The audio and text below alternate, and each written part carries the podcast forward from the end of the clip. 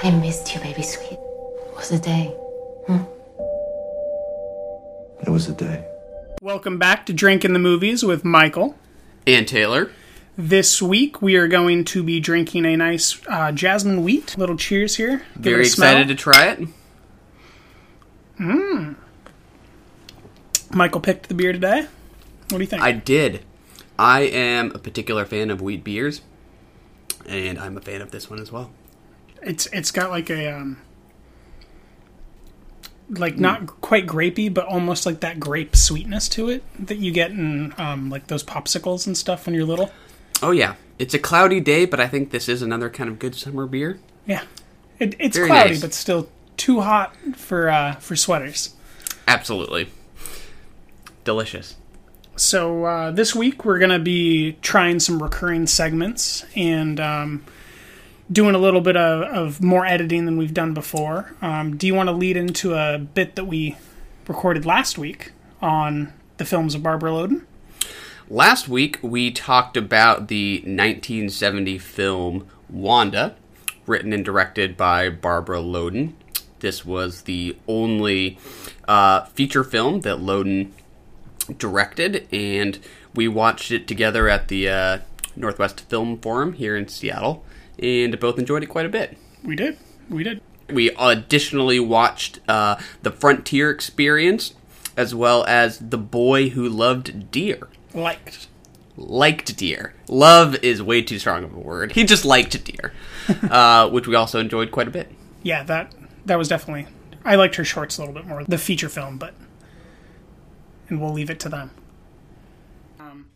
So we're gonna start with Wanda, which we saw at your insistence last Saturday, exactly seven days ago, one week, in uh, layman's terms.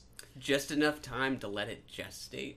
We saw it at the Northwest Film Forum here in Seattle, and after watching Wanda, um, worked backwards through her filmography and watched a couple of her shorts, which yes, we is watched the her only other directorial credits. the entirety of her filmography. As you mentioned, rather brief. um, So you said that you had the right amount of time to gestate on it. I think so. for me, um, with her work, I almost want to talk immediately after I watch it because then it's most acute in my mind what it is that she's doing uh, that I'm picking up on. Um, just the way that I watch what she has to say with her lens. And while I was watching all of her work, what I thought of was that she has a really strong feminine voice that I didn't pick up on while watching Wanda, but I did pick up on in the short films, which helped me understand what was so unique about Wanda. Because it affected me, I just didn't pick up on it. Interesting. So, thinking about the feminine voice and maybe first lay the groundwork about the shorts we watched, since those are probably less commonly known than Wanda itself. Yes, but they are available for anyone. Um, and I'll put the links on our website to get to them. Um, they'll be on YouTube and on Vimeo.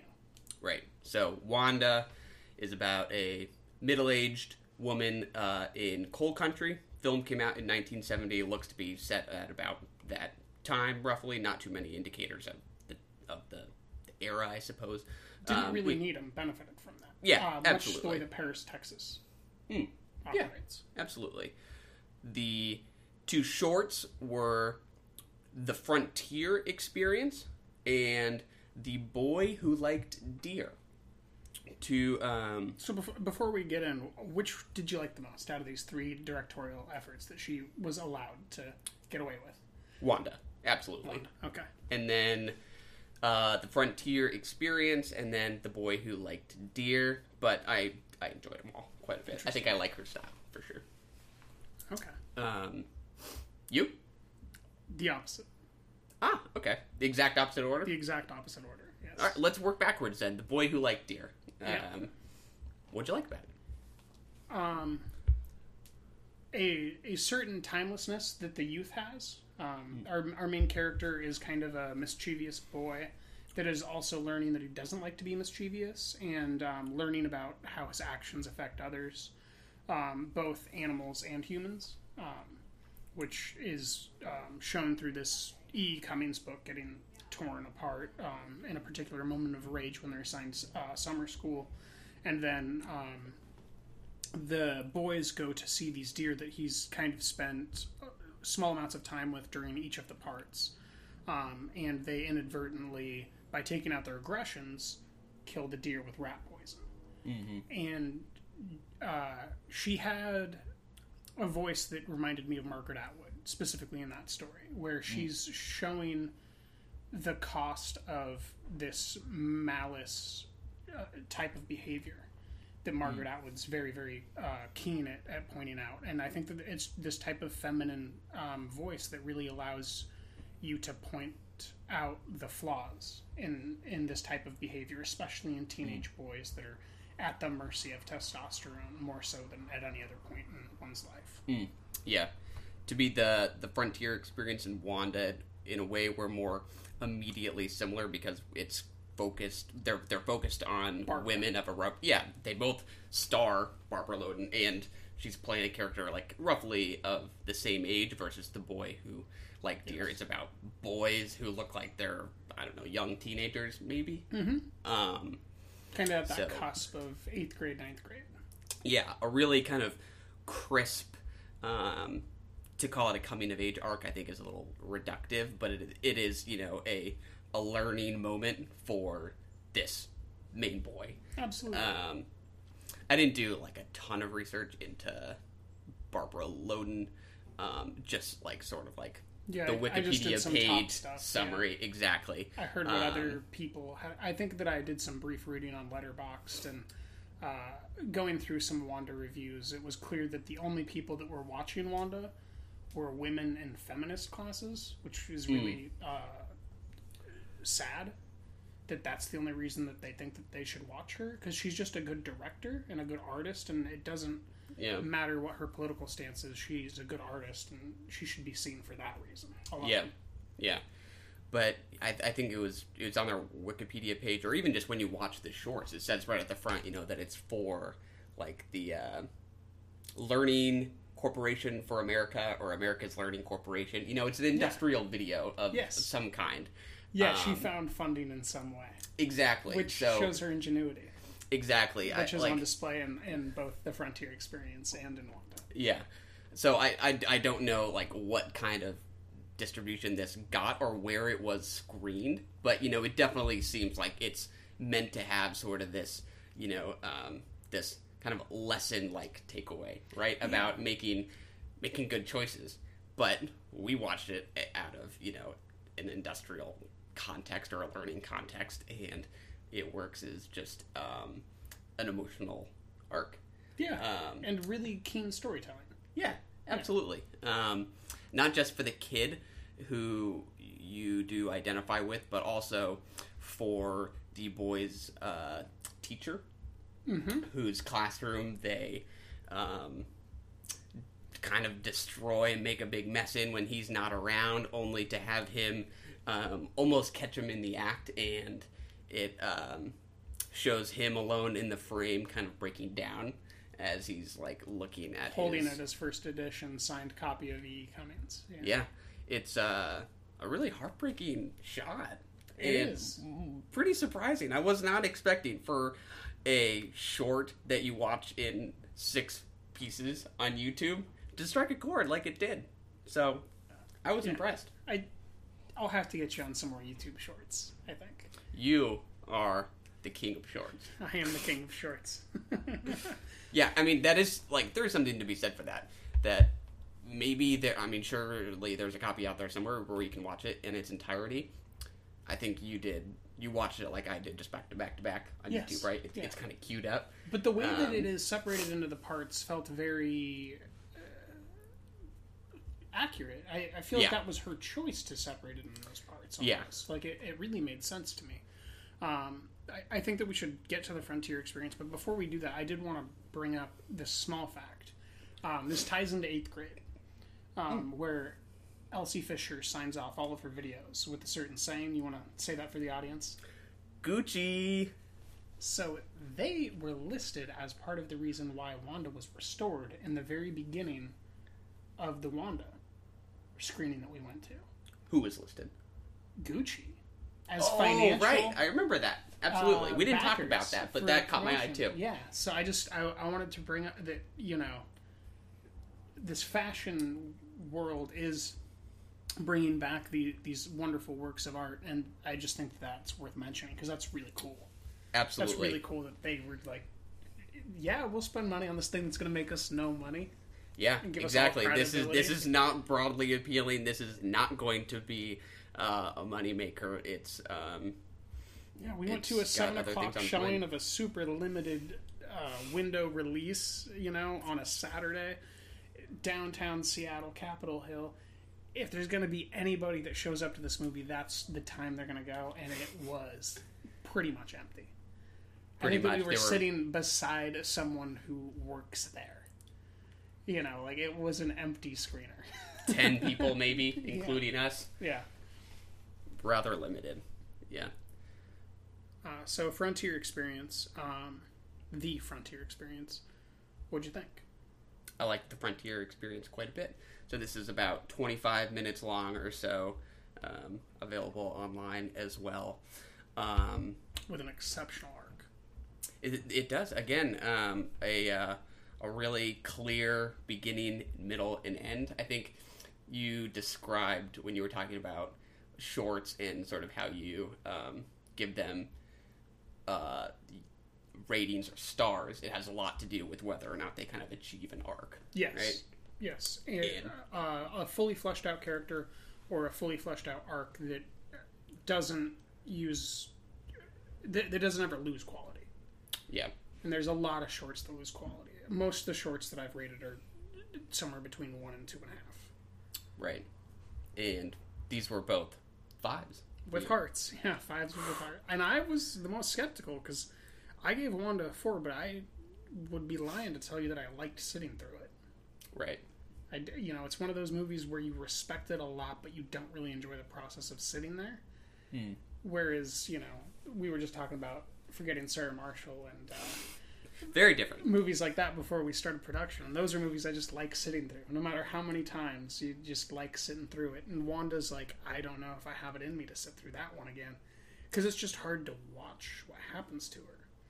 Yeah. And the Frontier experience is kind of similar, but um, it, it's not as painful to watch what she's going through. And I think that's why I liked it more than Wanda. yeah, there's definitely um, a resilience on display from Barbara Loden's character in the Frontier experience that I don't think you get in Wanda, except maybe until the end. You do see, um, you know, the, the effort that Loden's character is putting forth to um, support herself and her family um, on the frontier. We should say this is set, you know, in like 1860s Kansas.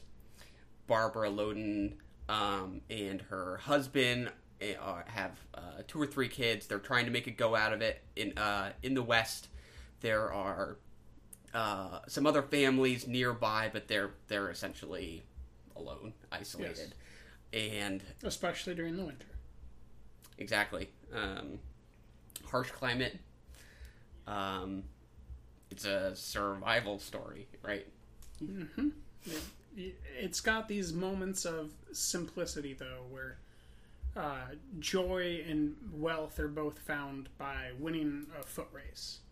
Right. um, where she lets her son go off and and after they each go endure their own hardships they both uh, at her son's behest he he brings up the fact that in all his travels because he's been away for the whole winter traveling and doing foot races to win money he'd never seen as beautiful country as kansas that seals the deal on why they don't leave but the entire time that he's gone, we don't see him. We don't see any of, of his journeys.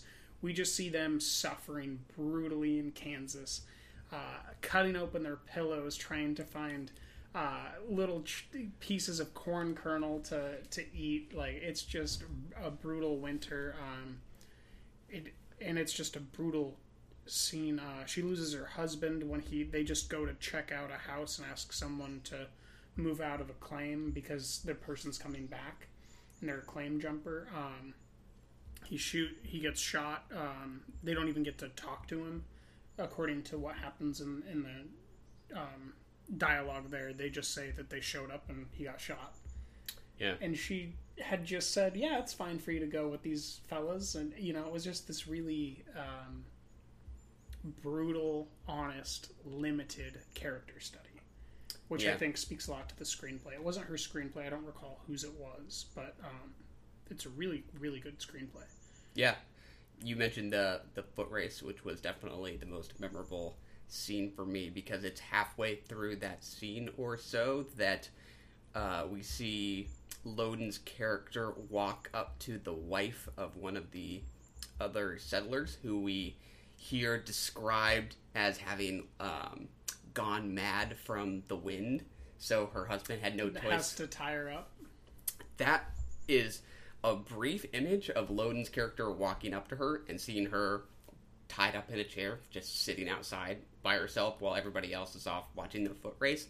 That image really stuck with me. That was uh, really disturbing to see her tied up. It's hard to tell what's um, like what she's wearing, but she looks like she's covered up. She just looks confined, you know. Um, Yeah.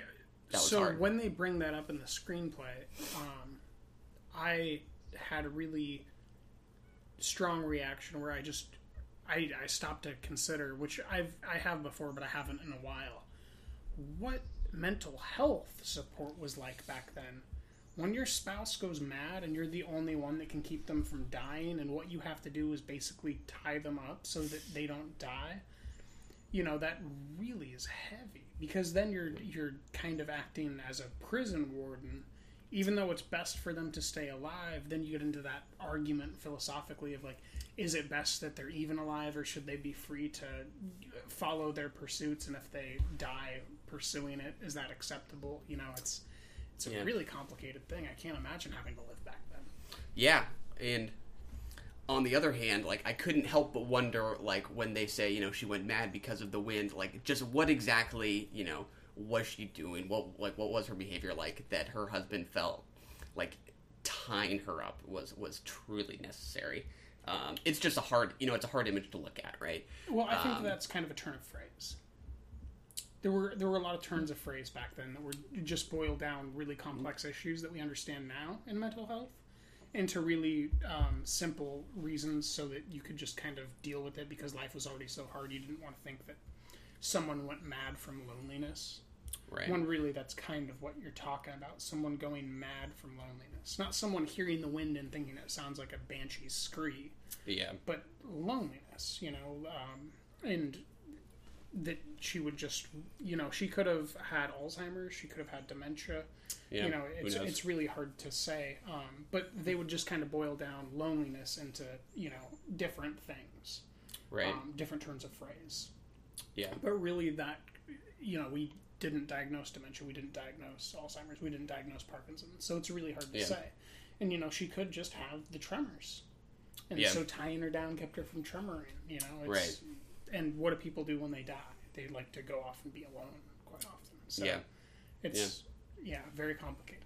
it is and you know it's it's just there's there's not much that it it says about it it's just a a striking image that you don't really know when you hear about this character that you're going to see her and then all of a sudden you do see her so briefly it's striking um, but um, I enjoyed it quite a bit and uh, think that's the the one that most obviously or to me more immediately connected with Wanda when one of the because Loden is the main character and the director.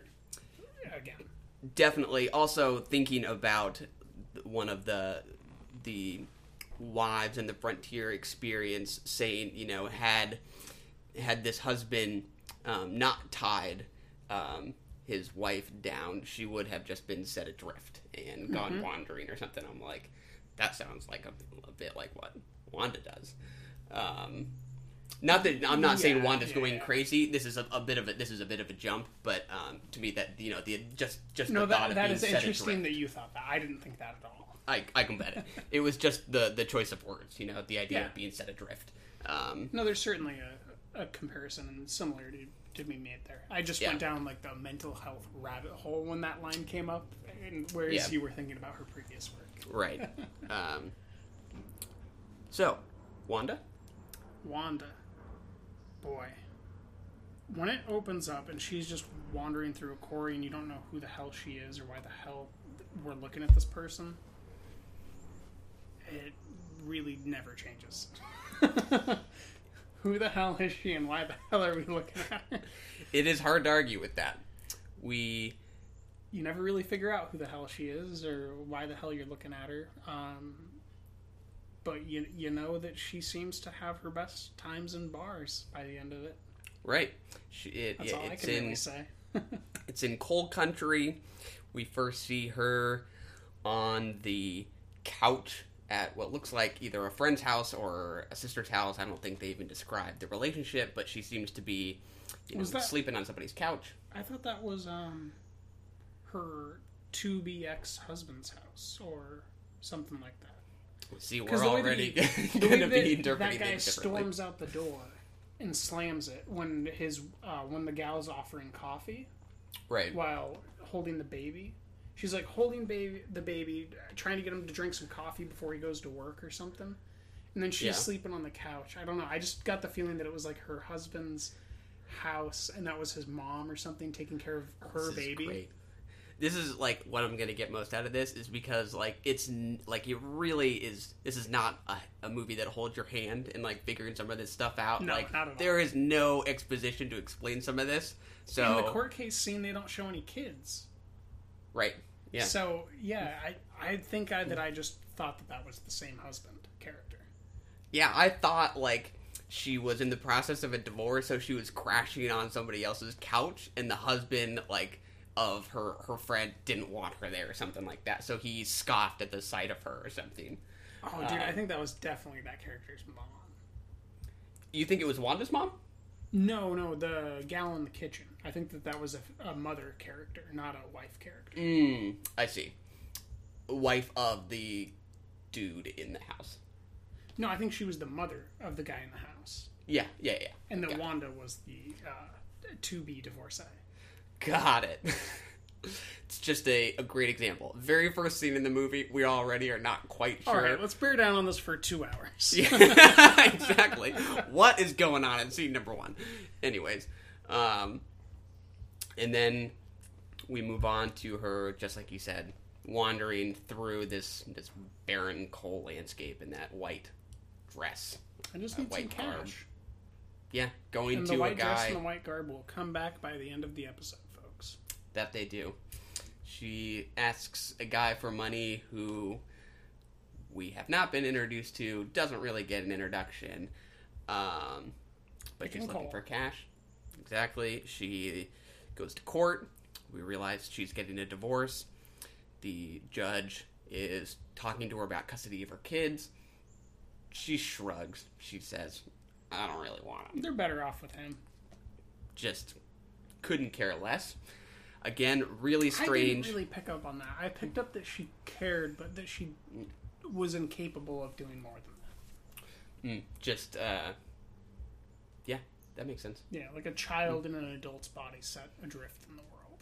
Yeah, which is you're at that point you are sort of wondering like how or why am I supposed to feel for this person who seemingly doesn't like seem to feel much for themselves or something? She doesn't Or seem to respect interested. themselves, or have maturity, or have critical thinking, or respect decision making processes. Like Yeah. none of that. There isn't uh, much introspection or Self-worth. self-reflection. Yeah, and it's it's just strange. It's just a strange kind of tone. And then What's interesting though is how much you project on of yourself in a film like this, Hmm. though, because they're not giving you any background. You're projecting your own values onto how you per- portray how you see them. That's interesting. I don't know if I was able to. I was I was having too much trouble relating to be able to project. Um, Okay, I I, think I was certainly projecting like um, when whenever she would have an altercation with a male character where she would get hit or whatever, like I was definitely projecting like my own hatred of what was happening. That may, yeah. And, well, and I was like, no matter understandable. much she doesn't take responsibility for herself, like this isn't, Yeah. you know, an acceptable thing to happen, and it just keeps fucking happening. Yeah. For a good while, I was just struck by the images themselves, you know, like her walking through that coal landscape, and, you know, I couldn't quite figure out, like, what it was I'm supposed to be feeling because it's not telegraphing Why the the emotion. am I watching this? Yeah. And then it, it just wasn't until later that you sort of see this these series of encounters with men that she's so sort of, um, uh, I, I guess you could say carelessly gets mixed up in, that you sort of realize that like what's so what's so what is emotional about this is that she she does care so little. That's that's what I think makes this kind of a devastating movie. Yeah, and it's like, is it because she doesn't care? Am I not supposed to care? Was kind of something that I was encountering during it because I was getting really pissed off. See, it, I, I. I very much felt something. It just took me a little while to kind of figure out that that emotion was not going to be sort of something that bubbles to the surface. It's something that you realize over time as you sort of um, come to understand just how apathetic this this lady is. Um, there were sort of like three images that only in hindsight that took me like literally like a week to kind of think about together. One is the you know first shot we already talked about where it just looks like it, when she's in that landscape of coal that she's just kind of going to get like smudged out of it, right? I like that shot.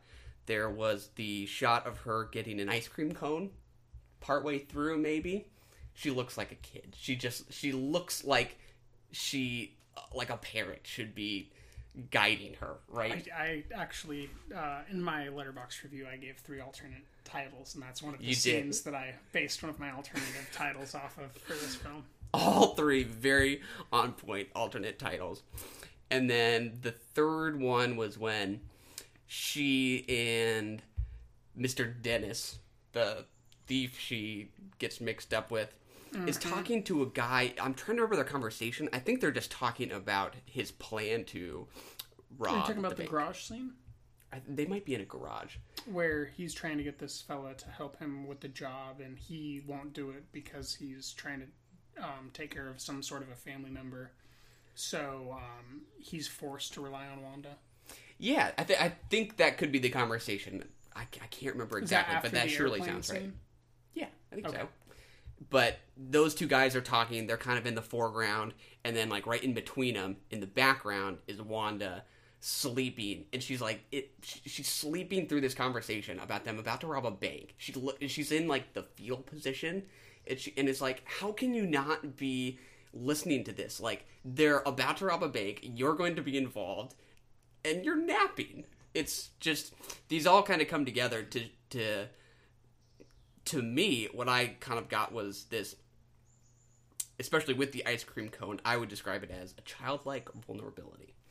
And um, that's where the emotion started to, to sink in for me was I felt like this this this woman felt so isolated and alienated. You just want someone to help, like to help her, um, to help her sort of um, Figure out how to avoid some of these situations, and that's why the the final shot of her going into this bar, um, and somebody asking her like, "Do you want to come in? Do you need some help?"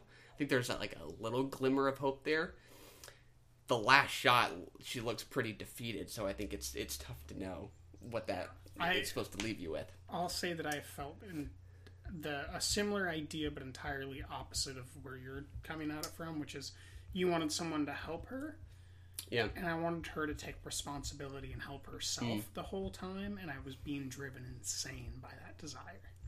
yeah, which is partially why I put it at the bottom of her work, which is still quite Yeah. high work. She, you know, her entire filmography is above a four. that's pretty good. So, Yeah, it's especially a, it's a real shame that she didn't have anything other than two shorts and a full feature. Yeah, the uh, the one scene that we we had talked about right after the movie was uh, when she is like about to get raped by this soldier she meets after the Yeah, bank robbery goes That south. fucking tough to watch. Yeah, But to me, that is the one scene where she this- stands up for herself. Exactly. Yeah, no, that I I really liked that she did stand up for herself. I just hated that it took a situation like that to get her to do it. Yeah. Yeah. Because it had she, to get she real let herself bad. get into the situation um, to begin with, which is kind of where the problem's at. That she doesn't have the self worth or responsibility or, or self culpability that you know you really want her to have because you're watching her go through the suffering of her lack of of uh, agency. Yeah. and I really wanted to see her become an agent of her own choosing. Um, Yeah. you know, as much as one can. So, yeah, just a tough ass movie. It is. It's it's one you, you we both ranked I'd highly, like but to know what she thinks about making it, or why she made it, or how she feels about it now, or I don't know if she's passed Yeah. away or any of that stuff. I read that she did pass away, um, cancer. So we can't call her. we would love to have her on the podcast. Fortunately, that's not possible. Shucks. But um, one I think we would both recommend just with caution. Yeah. It's not an easy watch.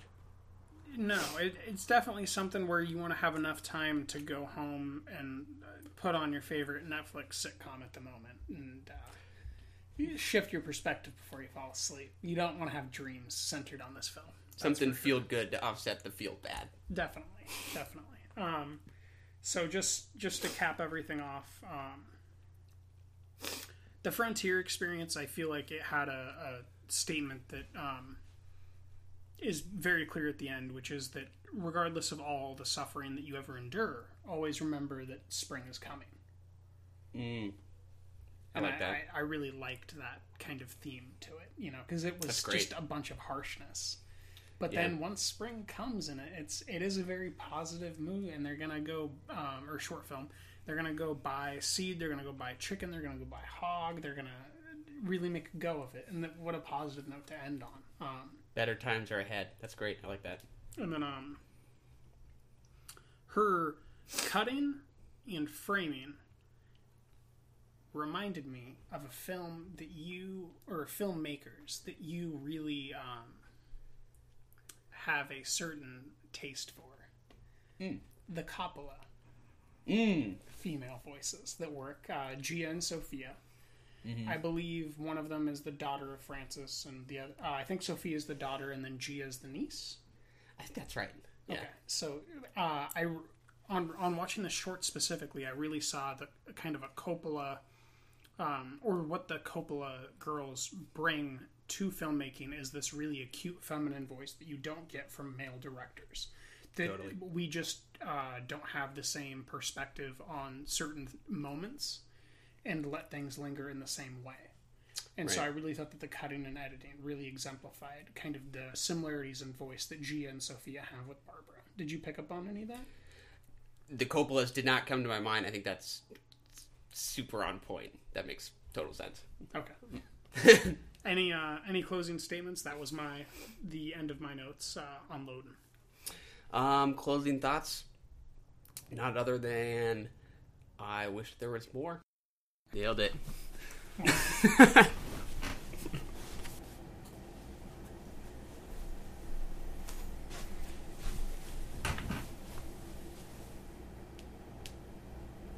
All right, and we are going to be doing our first impressions, our very first segment as a show. Um, we are going to be reviewing trailers from now on as they come out. Um, this week, we're going to be doing two different dance trailers, um, if you will Suspiria and Climax. One from Gaspar Noé uh, from episode one, where we broke down three of his um, largest films, you could say, and also a film from Luca Guadagnino, who is uh, doing a kind of reinterpretation of uh, Dario Argento's classic. That's exactly right. We thought this would be a nice way to uh, pair a little film watching with the first few sips of our beer for the week. Yeah. It should be a nice complimentary segment. and hopefully we will be able to refer back to it and figure out if we were right, wrong, or totally on each other's wavelengths, but not on our own. Should be interesting to see how our thoughts change as the movies actually come out. Cheers one more time, and let's watch these trailers. Cheers. All I'm trying to do is bring life into this house. Open the door to new people, new ideas. You're making some kind of deal with them. I don't know what you're talking about. All right, so we just watched the trailer for Luca Guadagnino's Suspiria. This is the first time I had watched it in full. I think you've already seen it once before. Yep. Uh, what'd you think? I still don't think that I'm gonna like it the way that I liked the first one. Um, I th- on a bigger screen, I watched it on my phone. On the bigger screen, I was able to see Mia Goth doing more, which works more for me. Um, she's probably going to be my second favorite actress in this, behind Tilda. Um, and I I am picking up that maybe Chloe Grace Moretz is the friend who isn't dead yet, or like the girl who isn't dead yet, who in the initial Suspiria runs away into the forest and dies. Mm-hmm. I'm getting the impression that they might just change the timeline of that so that maybe Dakota Johnson's character becomes friends with her before she dies.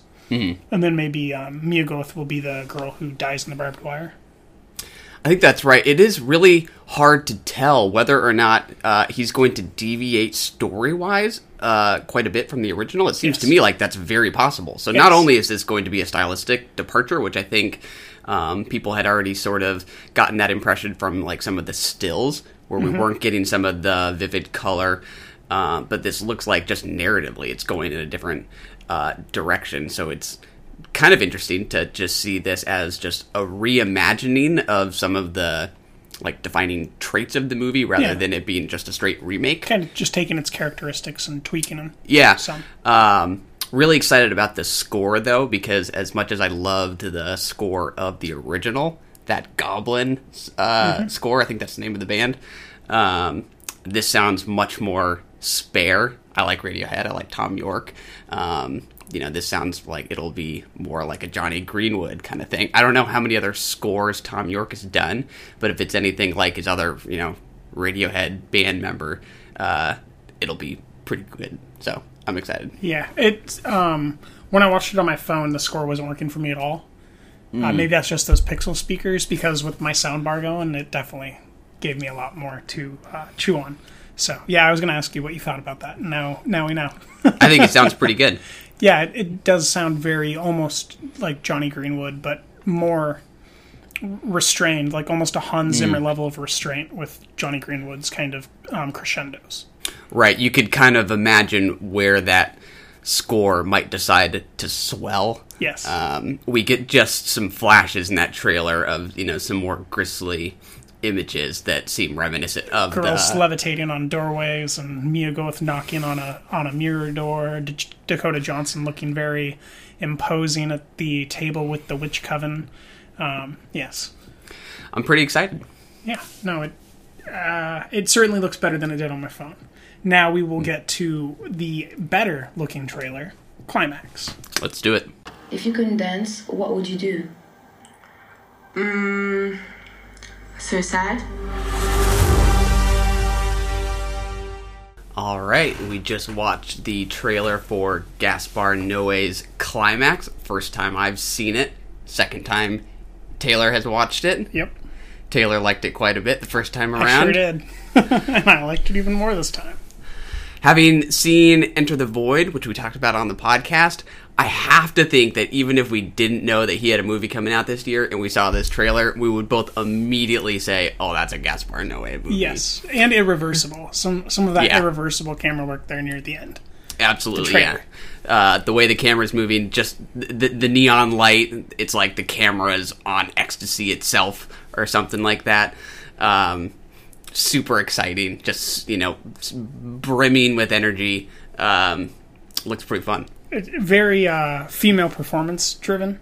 Um, it Sofia Boutella in the trailer reminds me of um, kind of the magnetism that I felt towards Ana de Armas's character in Blade Mm. Runner 2049 last year, where it's just the way that um, the camera is being used um, to evoke her sense of like uh, sensuality and emotion towards this thing that she's passionate about is just very um, gravitating.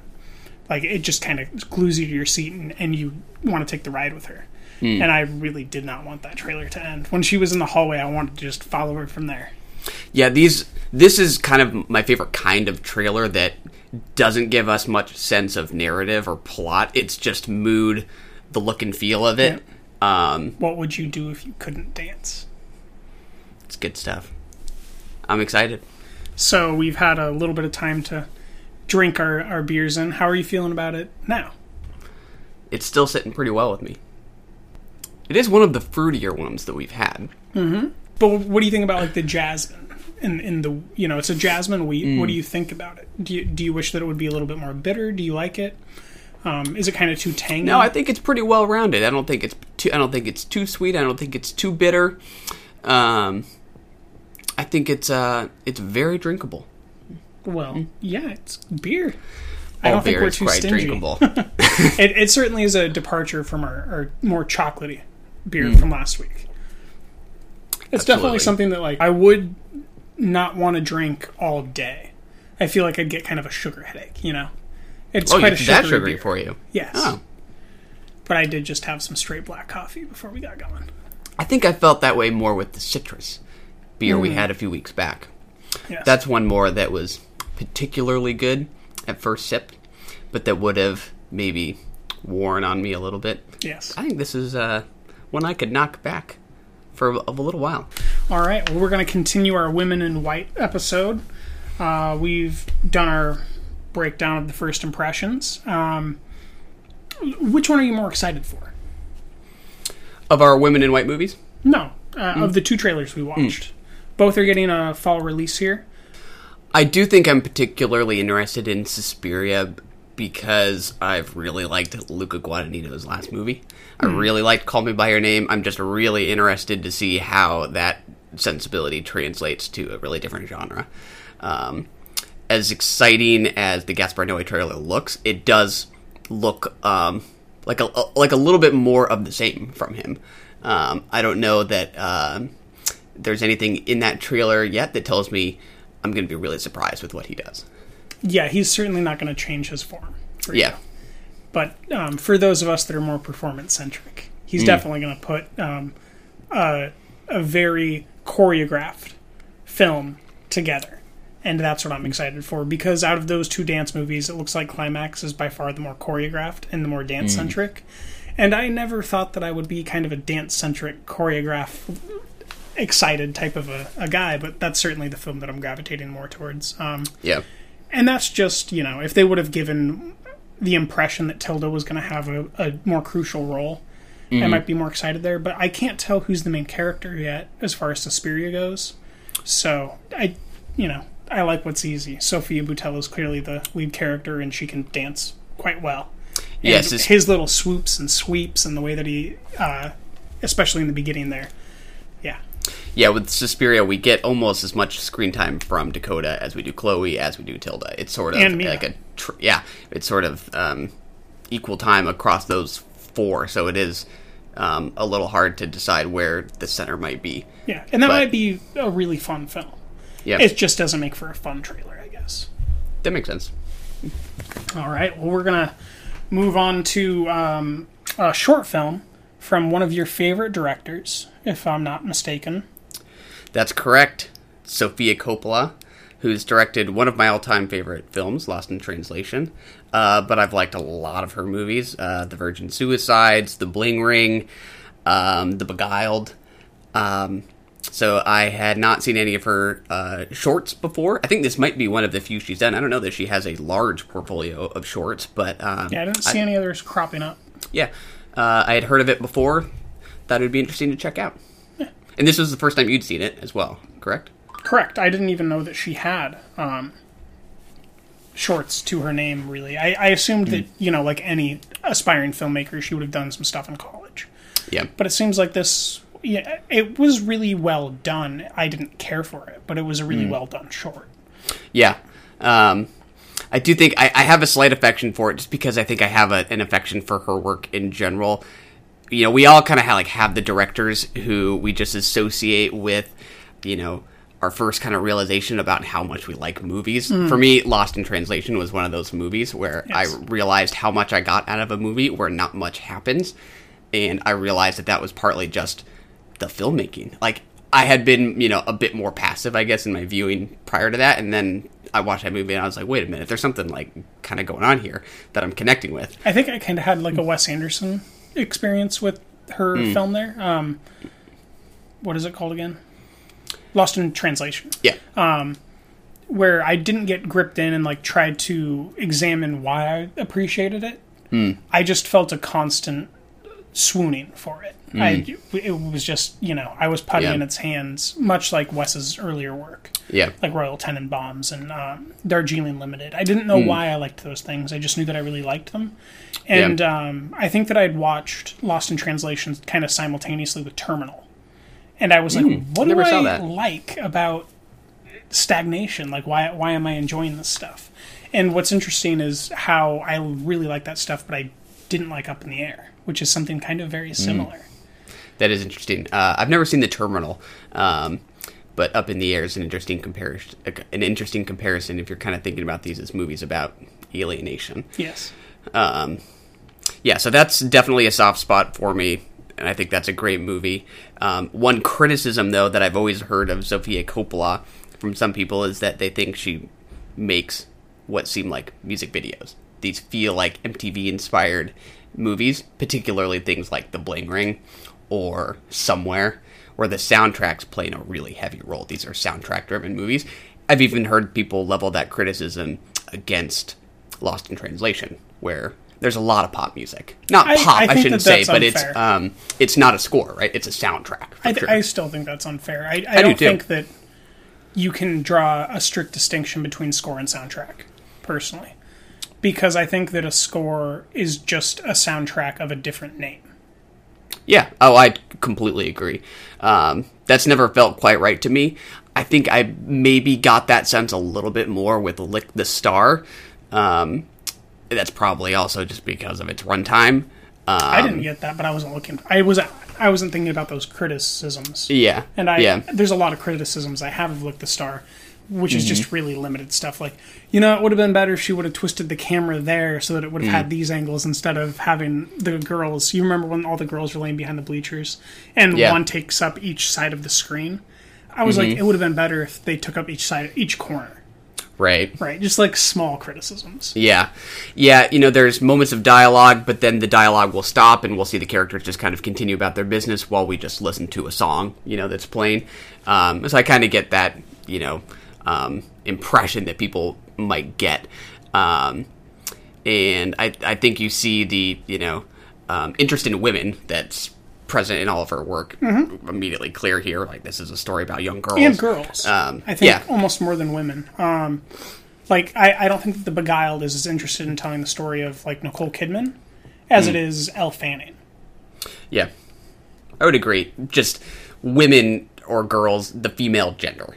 Um, I would Yeah, say. but I, you know, I, I think she's kind of a grown kid. You know, like she wants to talk about what it's like to be a girl, and you know, w- how those growing pains look Hmm. and feel, because those are things we don't really get with too much accuracy. Yeah, absolutely. I think the best example of that is Marie Antoinette. Did you see Marie Antoinette? I that's probably my f- mm, my second or third favorite film from her. really good movie. To me, that's one that you know again has a lot of popular music in it, but I think it really fits with Oh, it, the youthful it absolutely vibe. fits the um, set decoration Absolutely, and the yeah, stage productions yeah. It's all kind and of in Jason keeping. Yeah, it's in keeping with the decadence with their Oh y- yes, youthfulness in comparison to you know sort of the obligations that are forced upon them. she Right? is it's quite like the decadent director. Oh, absolutely. Yeah, Yeah. Um, so yeah, you know, it's kind of interesting to always put you know shorts like this in the context of what a director goes on to do. was this ninety eight? I think that sounds about right. So I don't what is remember that? the Like exact a year, three years before Virgin Suicides? I think Virgin Suicides was like 2000.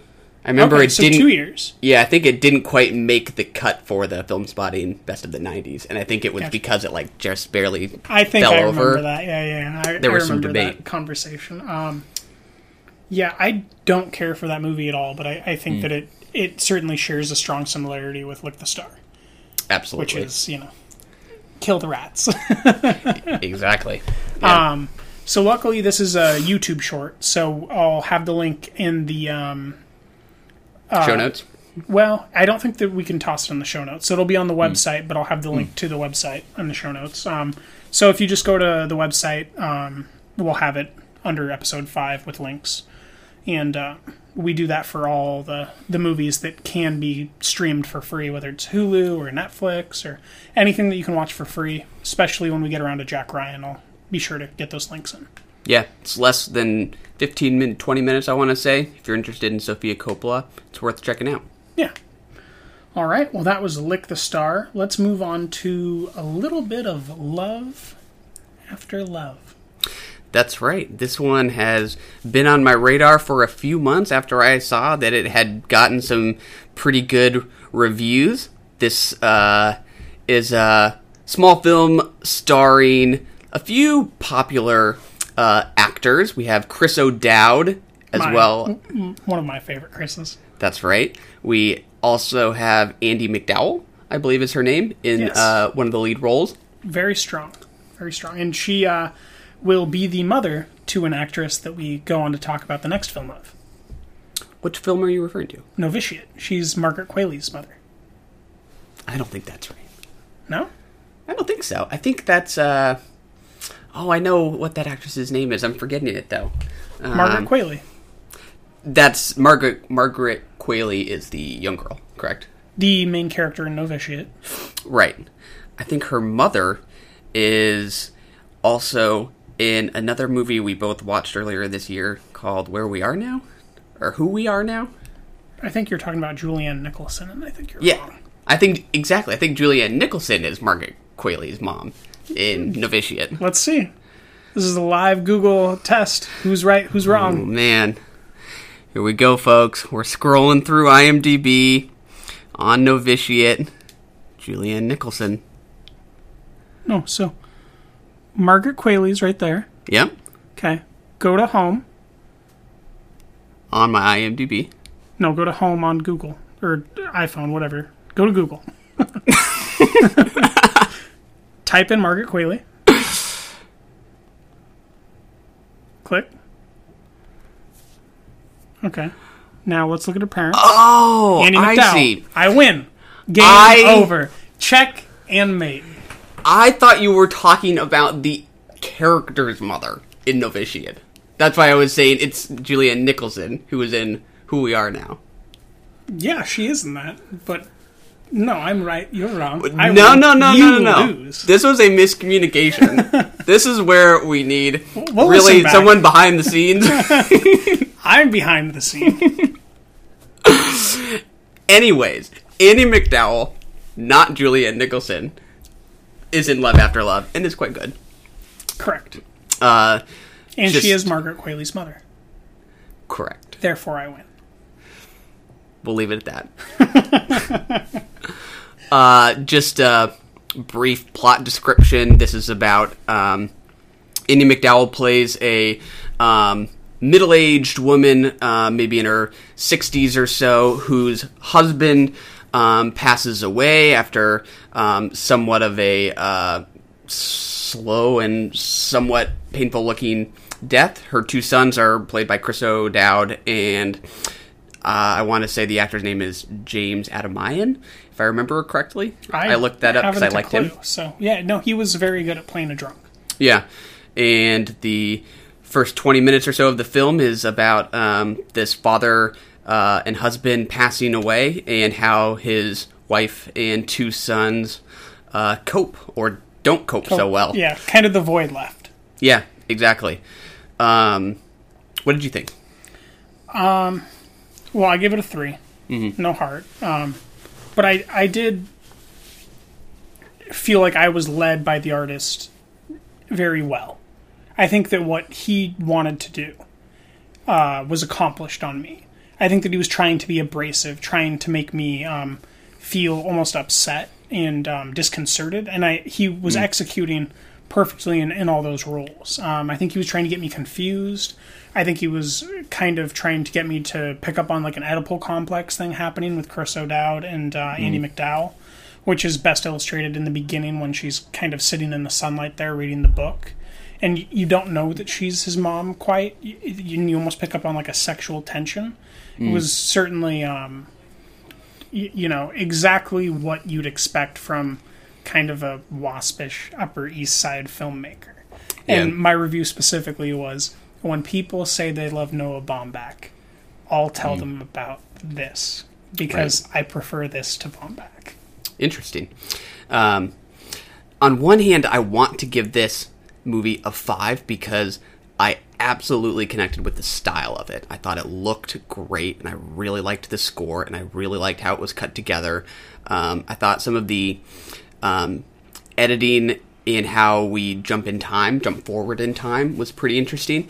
Um, it's not immediately obvious that at certain points we're jumping forward in um, you know in this timeline because the um, images themselves like don't change that much like there is an obvious seasonal change there is an obvious like changes in the character's physical appearance appearance but we see the father's you know uh, process of, of death we kind of jump from him at first having this kind of you know weak gravelly voice to a, a quick cut and suddenly he's bedridden um, but the world looks the same Dead, and you're like, as the viewer, you're almost unsure of if he is dead or if we're at the funeral home for someone else. The way Yeah. that it's kind of seamed together. Yeah, um, it's sort of jarring how quick those those cuts happen. Um, I can't remember who it was on Letterboxd, but some critic sort of thought that connected well with the the jazz score and how that kind of improvisational Oh, yeah. jazz piano was in sync with sort of this unpredictable editing. Um, and that sounded just right. Like I think that really worked for me. Um, but um, I don't know that like I re- like the relationship between the characters really resonated with me like I wanted it to. Um, I definitely had the same response that you did, um, which was that like I was sort of um, not liking these characters very much, and that seems like it was the intent. So Yes. mission accomplished. Um, but I wish that maybe I was just a little more interested in how they were sort of relating to each other. Um, I don't know that that's really going to stick with me. Um, So uh, I had the benefit of reading the review. I think before I even watched it, um, and you lean a way that I entirely don't. You did not care for O'Dowd. yeah, that was my first impression. Um, it you know it, it like we already talked about a little bit. It totally could be because it's hard to not mix up your sort of dislike of a character with you know the your dislike your your disliking a performance. Um, So, do you think that it was his artistic strength or weakness that made you not enjoy the the performance that he gave? I do. I, it's it's getting hard for me to articulate what it is about his performance, but I just think that when I l- remember this movie, however far from now, he's not going to be the one that I remember. I think I'm going to probably remember Andie MacDowell more quickly. Interesting. Um, Just because of her silent, mournful face. yeah, maybe she's doing a little bit more with her face. Um, some of her expressions seem a little more painful. There's some of his vocal delivery that it's hard to know if it's you know so deliberately abrasive that it's therefore a success. But when he's talking to his wife and calling her inconsolable, do you remember that I scene? do. um, you know, he has his arms crossed. She's sitting down. He's sort of leaning over her. Um, Oh no, I don't he's know. a monster. yeah, he- he is, and I get that that's the point. But at the same time, like I don't know that like it just quite worked for me. You know, you you can sort of on one hand know that you're supposed to dislike this character, and so you do. But at the same time, you also need to sort of um, the performance kind of just needs to resonate with you. Um, and I- and I I don't know that it really did. Well, it didn't resonate with me, um, m- meaning a consistent reverberation that makes me continue thinking about the character. Yeah. You know, res- to resonate. Yeah. Um, but while I was watching it, I think that um, I, I know a fair amount about O'Dowd's process or whatever you want to call it, and I th- I think that he executed exactly what he would have been asked to execute, um, based on the context of the film and what that character is. Does that character have a redeemable quality? Not particularly. I can't think of one. No. So he was asked to play an irredeemable character who was alive. Yeah. which is a very hard thing to ask any actor to do. I can't think of too many roles that are entirely irredeemable, right? Like Maleficent has redemptive qualities. Right. The Witch in Snow White has redemptive qualities, you know, like there wasn't a thing about Chris O'Dowd that made me feel sympathetic, Yeah. but I was still um, willing to watch his performance and not completely shut myself off, Yeah. which is something I think a lesser actor would have done. Right. It's absolutely possible that this is sort of a director's error, right? Because I think the strength. Well, it's a this- debut film. Yeah.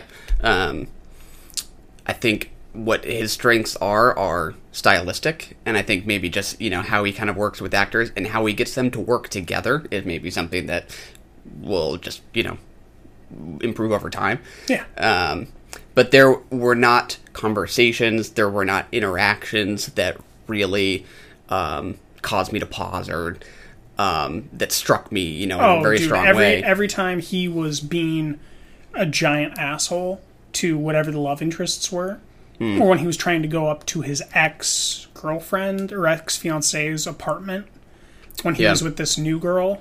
Oh man, yeah, no, I hated him. I felt. oh, you did strong. You you responded it. Yeah. you responded to it more strongly than me. Yeah, Definitely.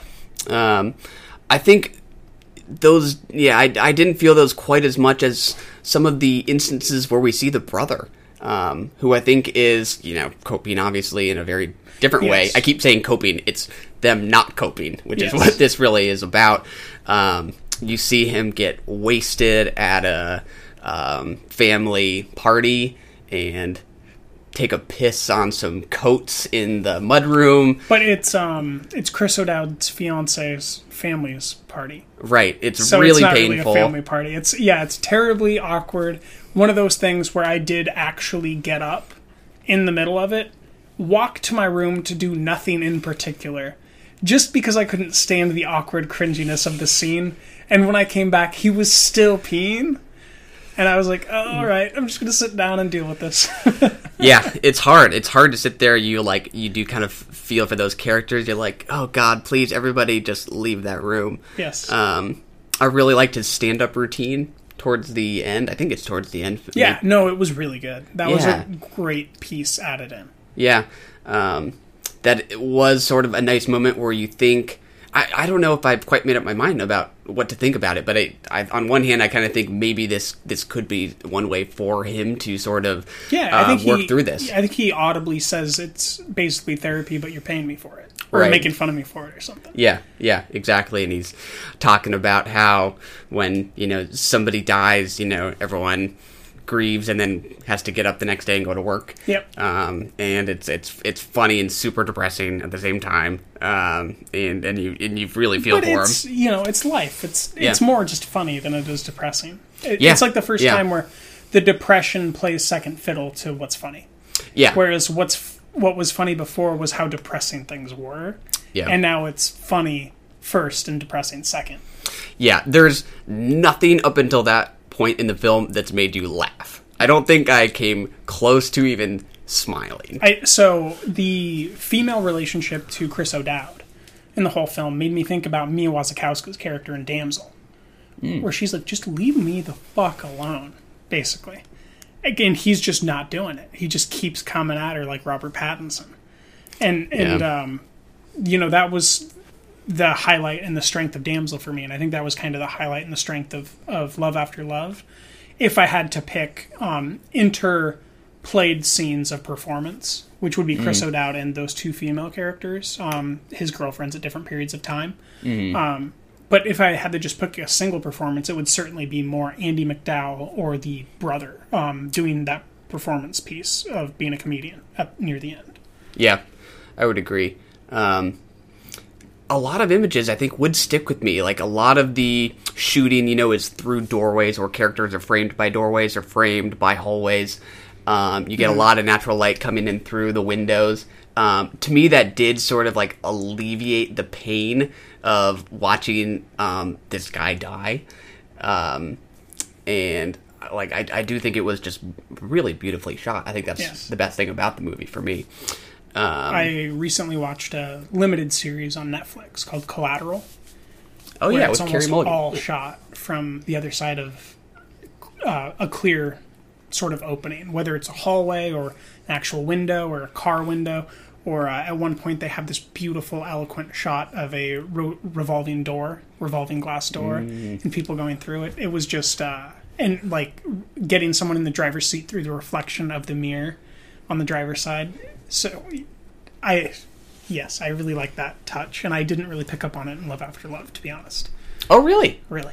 Interesting. yeah, um, I connected with that um, pretty immediately. Um, I remember one shot where we're often seeing people kind of framed in doorways, but there's one in particular where we actually have like two doorways within the frame. On one hand, you see on the left side the brother James Adomian sitting in a chair, and on the other side, on the right doorway, is the father uh, on his deathbed.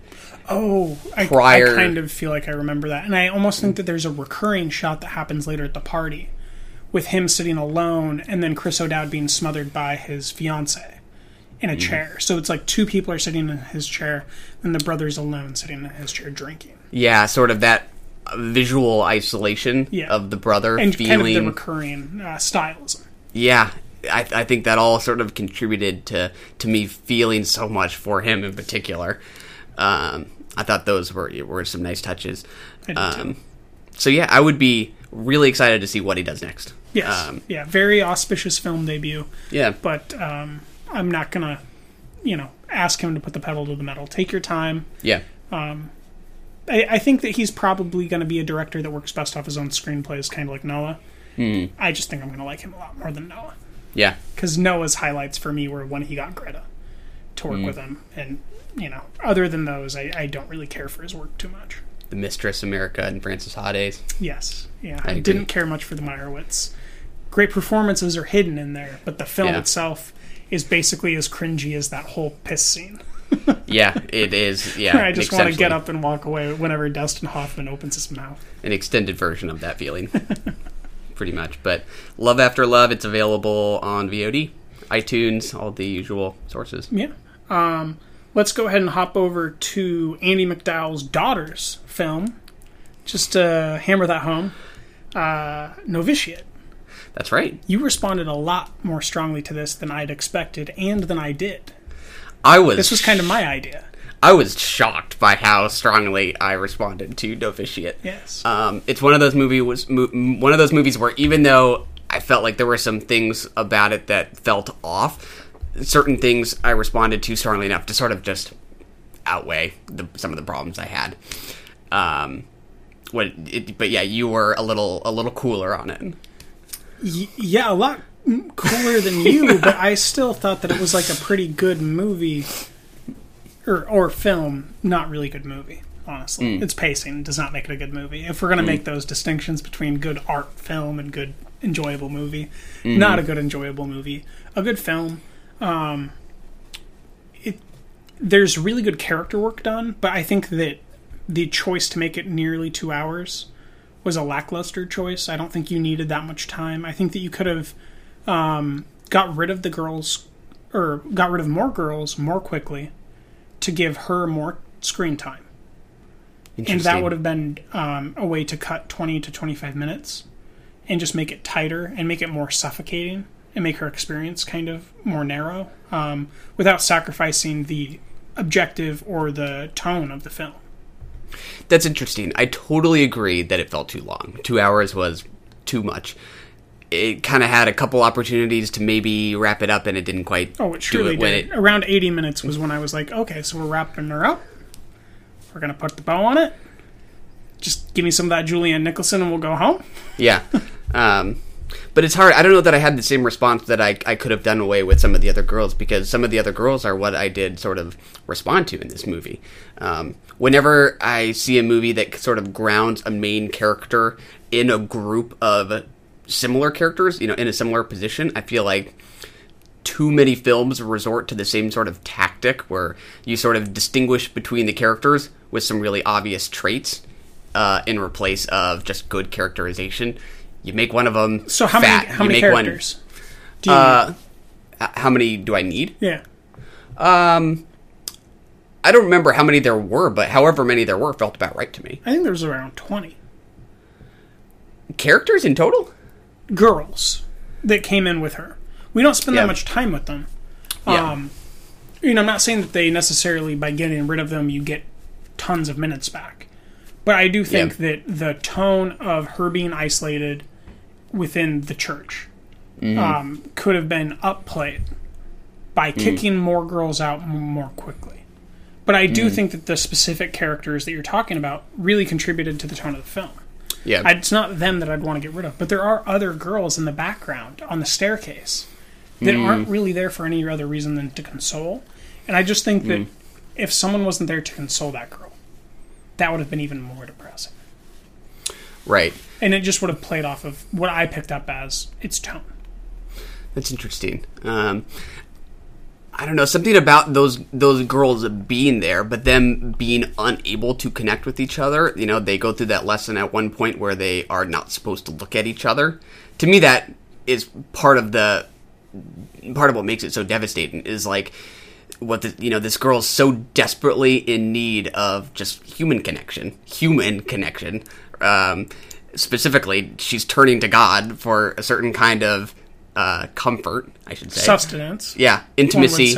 Um, Well, I mean, literally, like sustenance, like Yeah. manna from Yeah. heaven is what she's looking for. yeah, um, and on a number of occasions, you start to feel like what's really what's like right in front of her is the opportunity for, for friendship. Um, on one hand, and you know the romance obviously comes later in the film, but that lesson where they're uh, being taught about not looking into each other's eyes um, is kind of devastating. Like you see the opportunities for these girls to um, to bond, and them being forced to sort of ignore each other, and then ultimately tear each other down. Um, Well, the other girls do that, but um, she doesn't. Mar- Margaret doesn't do that. She does it to herself. She tears herself down. She, um, I don't even know if she was actually talking during the silence hour, but she goes into Melissa Leo's office, who we haven't talked about yet, and she asks Melissa Leo for the um, what what was the tool called? the discipline. the discipline. And then she proceeds to go beat herself with it in a with an expectation to get closer to God. Right. Did that not work for you? No, it absolutely worked for me, Okay. but like that's terrible. She lies basically Yeah. or does the wrong thing on purpose to go Yeah. get something to beat herself with. And instead of being told that she shouldn't, Melissa Leo just wants to know how sinful she was. yeah. It's yeah, it's just terrible. Yeah. Yeah. Um, all that really hit home for me. Um, Oh yeah, it's just the the time. Like Oh, I, I, I don't movie, I don't the think that Julianne Nicholson's intro should have been moved or anything. I Mm-hmm. can't put my finger exactly on what's wrong with the pace, but there is something wrong with the pace. I agree. I think there was something wrong with another nunnery film last year, The Little Hours. I think that it was too long. I liked it a lot, but it was way too long. And I think that this is just another movie that's just too long, and there's got to be moments where it can be edited to be shorter. Now, you and I both recently saw Crazy Rich Asians, and we there's a lot of easy places to cut time off of that Absolutely. very easily. But this is a movie totally opposite, where it's because it's a general feeling that you take away from that film, and because of its open ended, open ending, Yeah. um, it's really hard to characterize exactly where to cut so that you feel the same. And so I definitely sympathize with the choice to leave it that long because I don't know how you would edit that to get the same feeling when you leave it.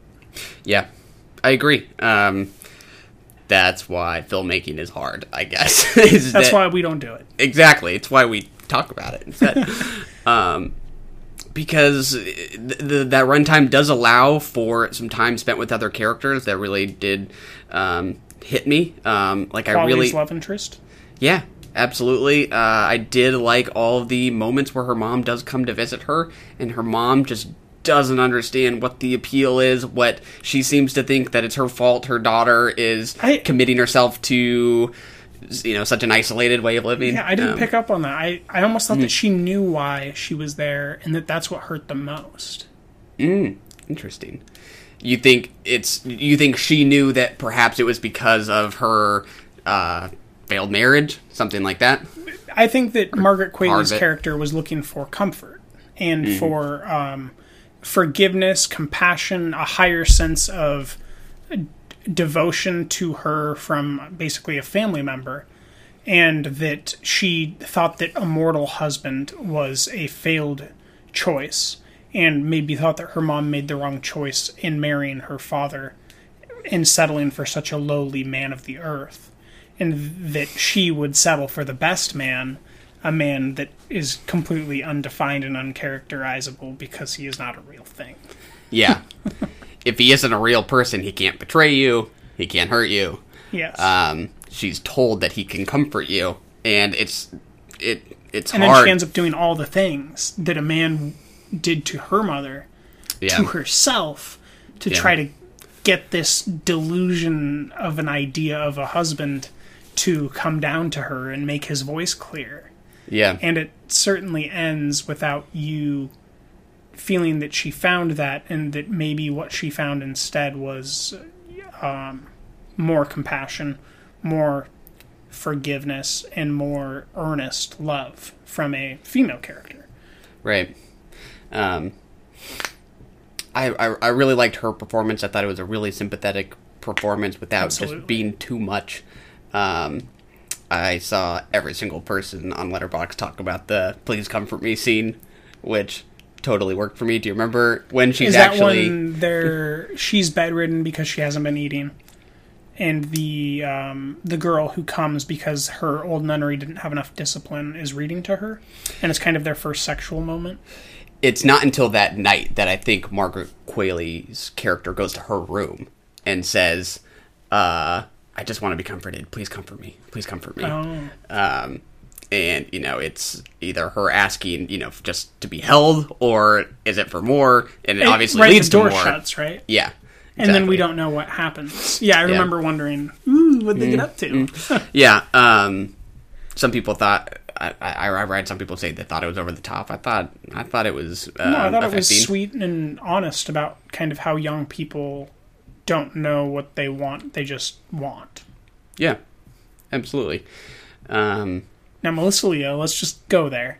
yeah Very Patty Clarkson in Sharp Oh, yeah. Objects. yeah Very strong. She starts really um, slow, silent. Um, j- I think that I said something kind of like she was just this slow moving behemoth that was all vitriol behind the eyes, but placid on the surface and didn't really give away that she was going to become this terrorizing monster.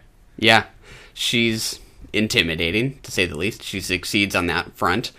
Um, it's hard for anybody to play nun. You're completely relying on your your face, especially for a role like that where you have to be so large um, and to sort of, you know, put across that intimidation just with your eyes and your mouth alone and her and her, and her voice.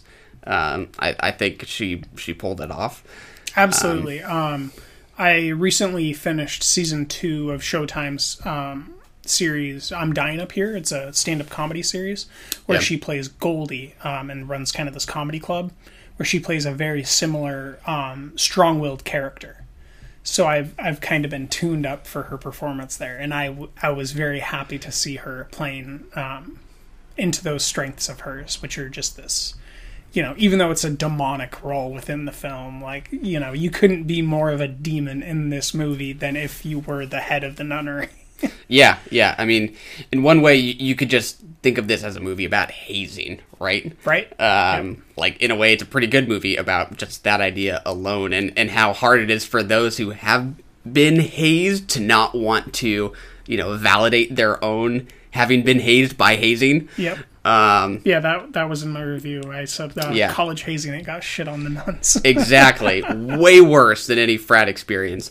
Um, but in that final scene, when she does read to the rest of the nuns what Vatican II was all about, um, to me, that's an interesting scene. Like, some of the faces are a little hard to read. You know, you can't tell, for me, whether some of them were, were thrilled to be.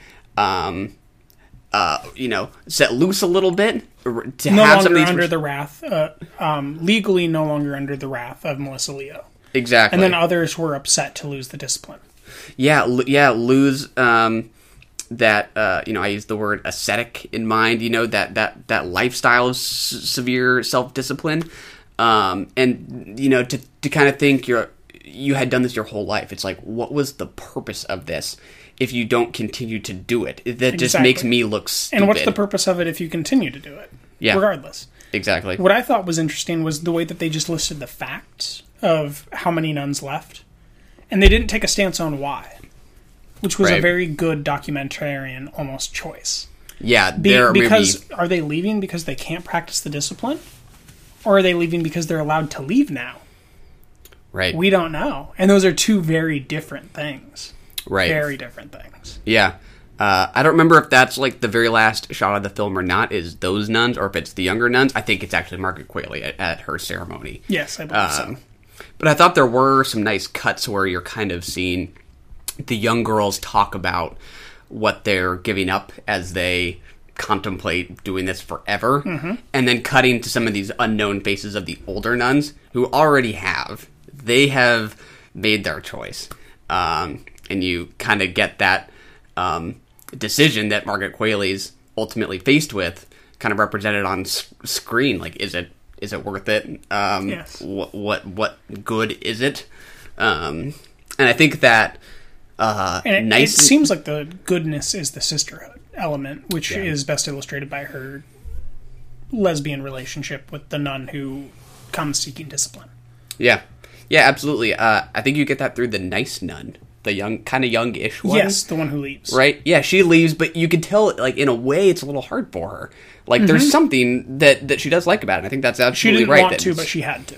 yeah, I think that's completely right. That it that it is something about the sisterhood, um, about um, just that Yeah. feeling of being together. I think that it's. v- Um, I'm just kind of coming up with this right now, but I'm. I almost think that it's maybe the mirroring of something like Fury, where um, in his film it's it's very much driven by the brotherhood of this tank crew.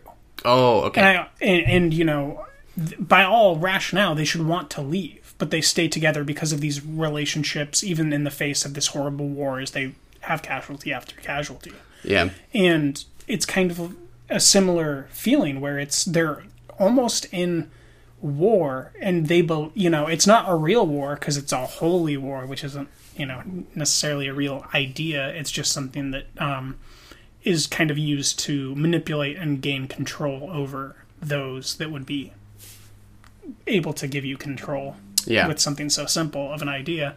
Um, and it's you know used in all religions. So it, it it seems kind of something like that where it's they're almost together in this sort of a war um, and, and abuse situation of Yeah. terror and trauma, and that that brings them so close it, it that it's almost like war vets where y- no one else is going to understand this.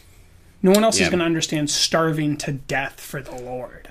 Yeah, yeah, yeah. In in wartime, right? Like you're if you were alone, you would bail in an instant, right? But Oh, if yeah. you have a I would Dunkirk the shit out of a war. yeah, if you were in a group and there is this message that you are there for this greater purpose, um, you're looking to other people to see kind of you know what the group is doing. Yeah, the group mentality. Um, and Yeah. and in that that that broader message sort of usurps whatever just immediate awfulness you're experiencing. For most, yes. Yeah, exactly. um, and that's what made it so wrenching for me is to see her just lean harder and harder into this idea that she's gonna try to. And it kept um, failing her. And yeah. hurting her. And that that's what made that film hard. Just this cycle that she's not feeling anything in response from God, and she thinks that's because she's not trying hard enough, so she tries harder, so she feels even less. It's brutal. It kind of ties in nicely um, with we got to see First Reformed earlier this year in May um, during SIFF, Yeah. um, and then I got to see Mary Magdalene recently, um, and then we've got The Nun coming out in a short while. yes. It's kind of a, a nice, slow, religious build of a film. Yes. um, we should have paired Novitiate and the Nun. We we should have. That was on us. We'll have to we'll have to find something else that Taissa Farmiga is in. Perhaps, Exactly. Yeah. Excited for that If one. we've got enough time that week. Yeah. Um, so, just closing thoughts on Melissa Leo for you. I don't think that we got too much out of you on on her performance. Um, I liked it quite a bit. Um, I think she um, was um, successful in being sort of the monster she needed to be, like you said. Um, and on the other hand, I sort of under. I think she successfully communicated why she might want to hide what these Vatican documents Were were. yes Um, before they were into effect. yeah, yeah. I think it. Um, I think it was a uh, uh, an advantage to the film for sure. I, I certainly enjoyed talking about this film and its ideas more than I enjoyed watching it. Yeah, that happens. Sisterhood! Woo!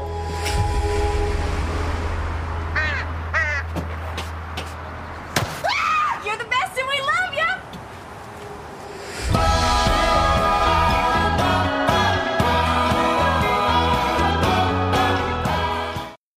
That is right. Support the girls, if you will.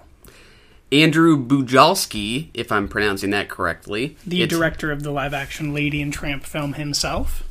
Very interested in seeing what that comes out uh, and what that will be like. Uh, his last film was called Results, which I liked quite a bit. Uh, I think this is your first experience with Andrew Bujalski. It's the first experience where I've noticed him. I I was looking through his list and I had seen one or two of his other films, but I don't recall what they are off the top of my head. It was pretty late Yeah. last night, early That's this right. morning. yep. We just saw this last night at the Grand Illusion Theater here in Seattle.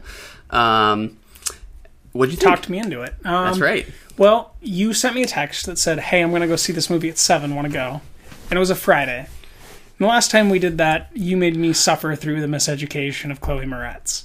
Um, and I did not enjoy that film at all. So I did some digging before I replied. I, I took my time. I, Did your homework? I checked the trailer. I checked the reviews. I thought a 4.9 on IMDb. This movie must be terrible. And then I took a look at the Rotten Tomatoes, and it was like 91%. I think Metacritic is 87.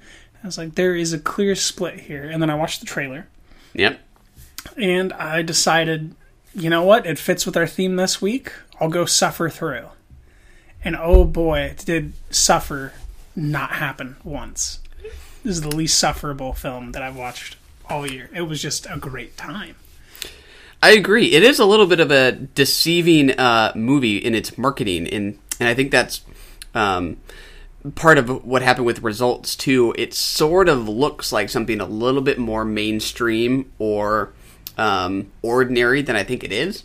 I think it is mainstream though. I think it's like almost as high art mainstream gets. I think you're right, and I think that's why I love it so much. Is like, I think there's like a really small number of films that sort of like fit in this gap that it fits in. Wind Uh, gap, if you will. We'll get to Wind Gap later. Don't get too excited about sharp objects just yet. I'm just looking at this pencil.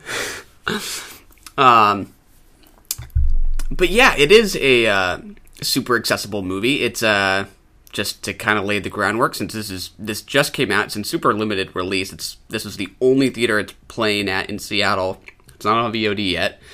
Um, It doesn't have a release window scheduled, so it could be out on digital release for you guys to watch next Tuesday, yeah, or it could come out in November, or it could be pushed to next year. Um, yeah, and they, you know, Disney could buy the rights to the film and plan on putting it out in conjunction with Lady and the Tramp. We have no idea what's happening as far as its release beyond this. yeah. That's what made me eager to check it out before you know it perhaps got lost. Um, and I'm definitely glad we checked it out.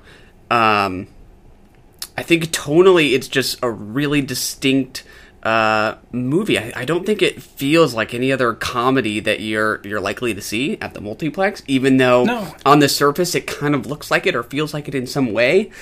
Um, It certainly has comedy. It, the strongest parts of lesser comedies yeah, are present here.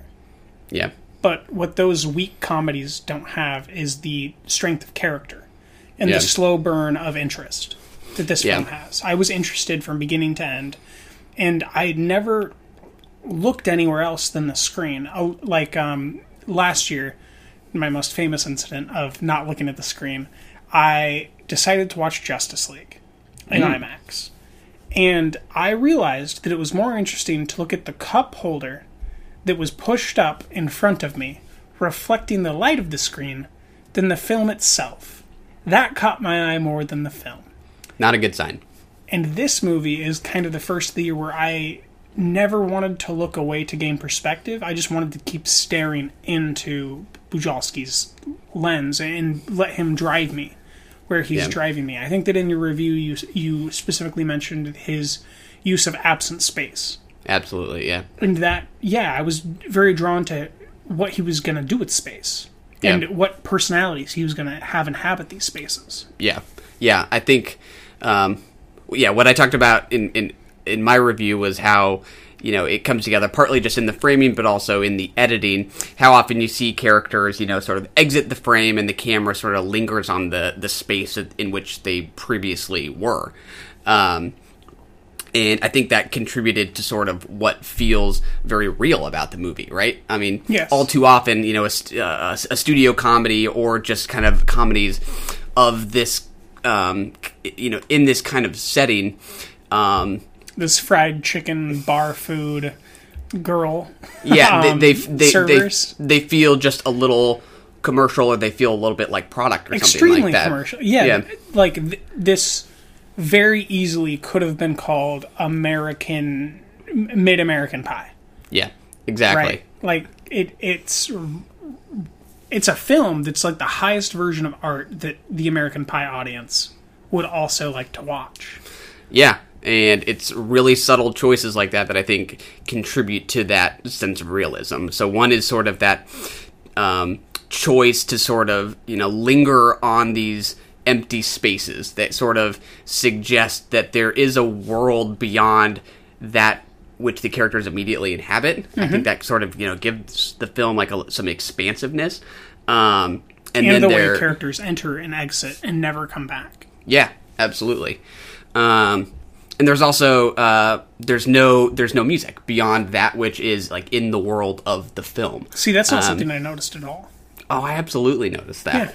you're, you're more of a form guy. Yeah, um, I, I was drawn to these performances. yeah. I mean, another movie that I liked earlier this year, but that's just different, is uh, something like Game Night, right? Yes. Where studio comedy that has this kind of romantic element to it. Um, from what I remember, I could be wrong, but I think that's sort of the the kind of movie that uses music to sort of cue us into this is a romantic moment. Or this is This a is- chase scene, or this is an action scene, or we are in a bar moment. now and she doesn't know that this is a real gun. Exactly. uh, unlike Support the Girls, where you take the music out and it all kind of happens at once, right? Um, and you never really can tell whether something's about to become serious or if you're about to laugh. Sometimes Or a little it's bit of about to end right when it Yeah. should. Ooh, did you do you think it went on too long? No, it ended right when it should have. Okay, okay, that's what we talked about that last yeah, night. yeah, yeah. Um, on a number of occasions, it sort of feels like you think to yourself, like, "Oh no, what's about to happen?" Yes. And sort of, sometimes like nothing really happens. Like, just it continues. Yeah, Um, we're we're almost thrown by Yeah. how, like, okay, we have zero emotional stakes at the start of this. Yeah. Instantly, young boy, gotta get him childcare. Okay, it's handled. Never re-enters the film. yeah. All of a sudden, she's picked up, told to go to the bank. Doesn't make it to the bank. It's just these things keep happening It's just life, stuff and happening. she's she's almost the victim of these things happening, but she's also got this agency about her where she's con- Mm. she's controlling and willing to take responsibility and get things done. and Yeah. take care of these girls. And she's always telling the people who deserve it the least, you can always use me as a reference. Yeah. It's it's just this wonderfully down to earth but um, very responsible film. Yeah. And it's it's a very weird niche of the genre to make something like this. Yeah, yeah. You could describe this story as one being about, you know, the the manager of a restaurant who's like a mother to her wait staff, and you immediately have, you know, some kind of, you know, speeches in the middle where she's, you know, inspiring or you know some emotional moments where she's really taking care of them. Like it just feels as a much more like everyday kind of vibe to it.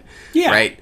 Um, But you would almost be like, okay, have you seen Coyote Ugly? You know, it's Yeah. it's a weird movie to pick. Like, did you watch Pussycat Dolls music videos? Because this is kind of like a movie about real people inhabiting a world that they inhabit. Like, it's yeah. there's no clear way of defining exactly what this movie is. It's just like you know that any decent person would end up liking it. Yeah, yeah. It's hard. It's hard not to like, um, and it's just it's just strange in its own kind of way. The first thing she encounters when she goes into the restaurant on this this one day, the whole film's over one day, is she realizes there's a guy stuck in the ventilation Well, system of a no. restaurant after after she's crying in her car. day. Well, I guess at the very end, yeah, she's she's interviewing somewhere else. But I, I would think the, the the vast majority of this film Yes, is about okay. the sequence of I events of one to day. clarify. That's fair. um, just a weird occurrence, right? Like Mm-hmm. you're immediately like, "What the heck is going on? Like, why is this guy in the vent?" Um, it, I and think- then we end up finding out, oh, the safe is in this room, and Exactly. he couldn't get out of the vent to get to the safe. Exactly. Like it, it's funny. It's ultimately sort of touching as you sort of learn why this guy was in the vent and his relationship to another uh, employee at the restaurant. But it, I think it also sort of establishes that like some weird stuff like might happen. Like this is this is Oh, a strange occurrence, um, and it makes for all these other moments where you kind of think to yourself, "Oh no!" Like when one of those confetti guns goes off. And Yes. you think like, "Oh my god, did somebody just get shot?" No, there's confetti Or, falling from the or ceiling. when she's having kind of her emotional breakdown and catharsis out back, and Yeah. Macy comes out with the with the confetti gun and just pops Oh. it, and she thinks that she just got shot. Basically, um, Gabrielle Union is that her name? uh, Regina Hall. Regina Hall. Um, Yeah. So she just clutches her chest and kind of has to take a beat Yeah, to just process. yeah. Um, another one for me was when Regina Hall finally sees the guy who was stuck in the vent coming out on the stretcher, and she has Oh, this yeah. look of recognition on her face. But she immediately covers it. Yeah, and we don't know like we don't know what that relationship is yet. But you, No, it's but we feel it as the You audience. absolutely feel and it. you don't need to be like an, a, an astute or attuned viewer of a film to um, to let Bujalski kind of coax you into these realizations yeah, as the film progresses. Yeah. you don't need to have seen something or or know film 101 to know that there's an empty space there under the lamp after Yeah. Bobo says that she's pissed off that the foosball table's gone. yeah, You know, it's just a presence that you feel of emptiness constantly. yeah, And then when um, eventually when she leaves, you feel that foosball emptiness again with her Yeah. absence. Um, and I thought that the character Daniela, who is played by a one-time actress in this film, Shayna McHayle, Mm-hmm. was a powerful performance. She, She was very great. much dominated the screen. It reminded me of Tangerine, kind of Mm, yeah. where like every time they were in frame talking, I was just ecstatic to hear the end of the sentence and hoped that they kept continuing to say another sentence. Yeah, she was hilarious. Uh, her sort of Mm-hmm. seemingly, uh, it, it was an indifference, I guess. Um, Yes. Uh, about what's going on. Like, Do you like is- working here? Yes. As she shakes her head no. Exactly. um, there's all this kind of seemingly strange, offbeat stuff going on throughout the day, but to her, it seems just like A normal day. any other day. Yeah. She got her kid childcare. The car wash went well. She doesn't really care much. for any other things. Macy's Yeah. keeping things locked down at the bar. Yeah, she's just getting through a day, kind of like they all are, and and they're just kind of helping each other do it. Yeah. Um, you know, I think the emotion is really subtle, but it's absolutely there. Um, Yeah, this is exactly like I how said, that sisterhood Yeah. thing. Like you can feel the brevity of their emotions Yeah. constantly. Um, another one of those, you know, kind of feints is when she's in the car. Regina Hall's in the car with her boss on the way back to the restaurant and sees a woman crying in a smoothie place. And Well, her employee. but we don't know that at the time. I did. oh come on, Bujalski's lingering camera. Yeah, but I gives mean, it away. we don't know at that time what to make of it, right? Well, sure, but I think that I think that Bujalski kind of telegraphs it to you. I think that it's a very hmm. easy syntax to pick up on as as a viewer Yeah. that if she's going to look at this girl and the camera's going to linger and Yeah. show her expression, Yeah, then it's clearly someone who is either employed or was employed by her. yeah, for sure. Based on the context of the film and that how she's spending her time is almost solely about the peoples that she is employing or has employed. yeah, or yeah. might employ. As you know, there's all those other characters who she may employ, right. taking Um, the day. yeah, just another little moment where um, it, it it sort of you know hints at these relationships that we are yet to uh, get familiar with.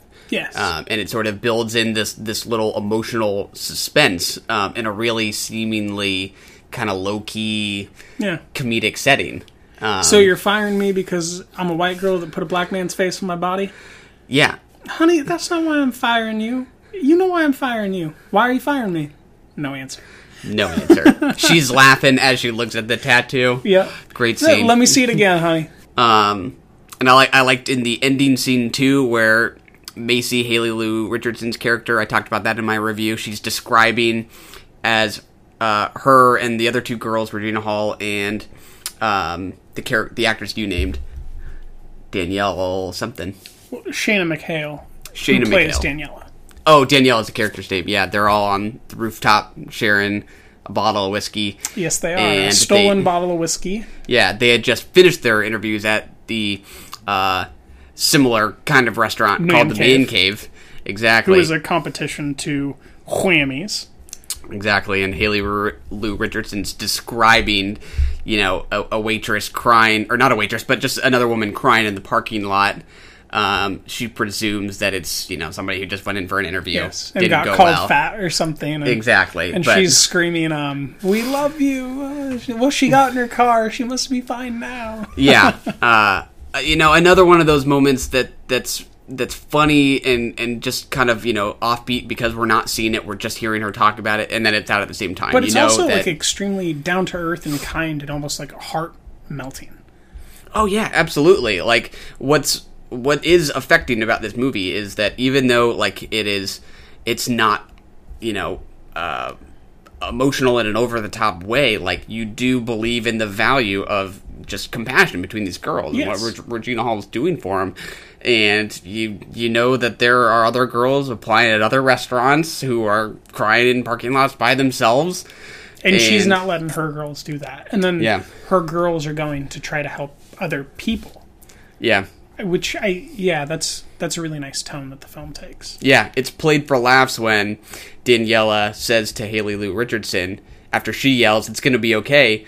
Daniela says, "You don't know that it's going to Gonna be, be okay." okay? yeah, it's played for laughs, but she it's might like have just found out she got cancer. yeah, every every one of these things could be tweaked just a little bit, and it'd be sadder. They could be tweaked another direction, and it'd be funnier. And it's just like it's this yeah, kind it's of narrow proven up down slide. up, down. Yeah. So Um, Haley really. Richardson's Macy, great character, but one of your very top films, I think in your top three last year was Columbus, also Oh, yeah. featuring her. Absolutely. How does her performance stack up again? I think this is probably the better performance.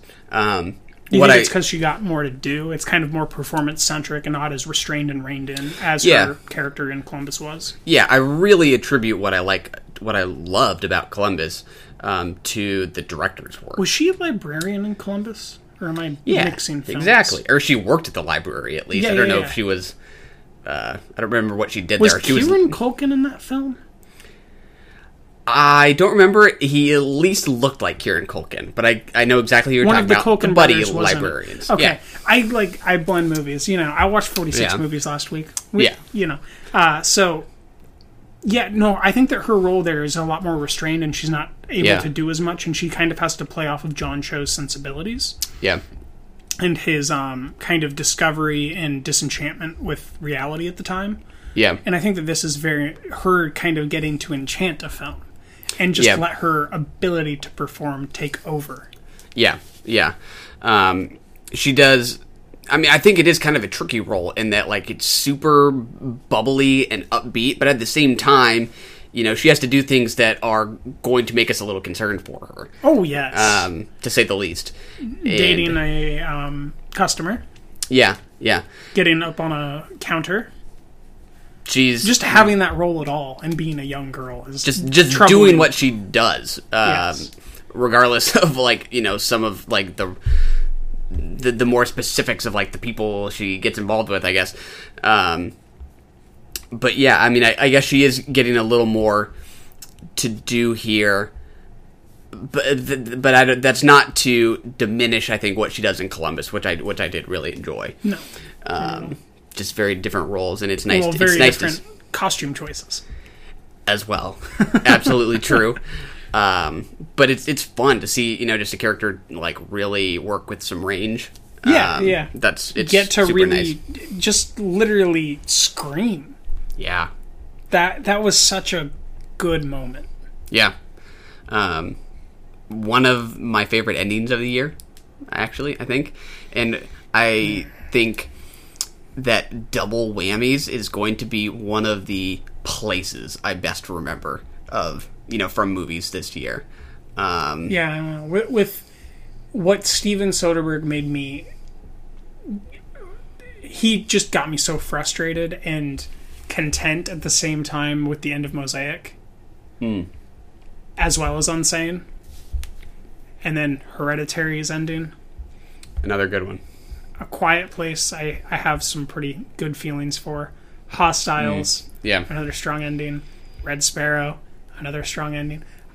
I, I mean, this is a great ending, and it ended. It's the first movie that ended all year right when I personally thought this should end. Yeah. But I, I don't know if it's necessarily the strongest and most memorable, just out of the fair that I've seen this year. But it's, yeah. I, I think that it's twelve on my list. Pretty high. My my, Yeah. You know, it's in my top twenty, not in my top Yeah. ten. Minding Yeah. the Gap took its spot, Oh, that's right. We'll get and I there. had to figure out a way to keep Mary Magdalene in there. It's tough. Uh, yeah.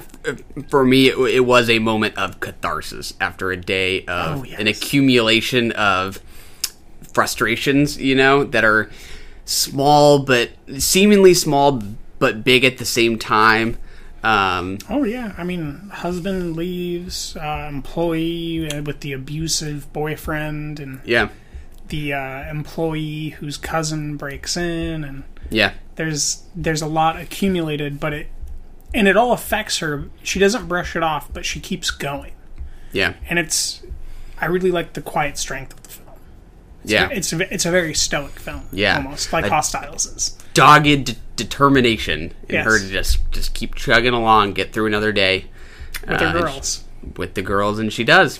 Um, two thumbs up. It sounds like from both of us. Yeah, yeah. I can't believe it was that good. Yeah, I'm. I'm glad. You're one for two on Fridays. I'm glad I can uh, continue to suggest movies for now. for now.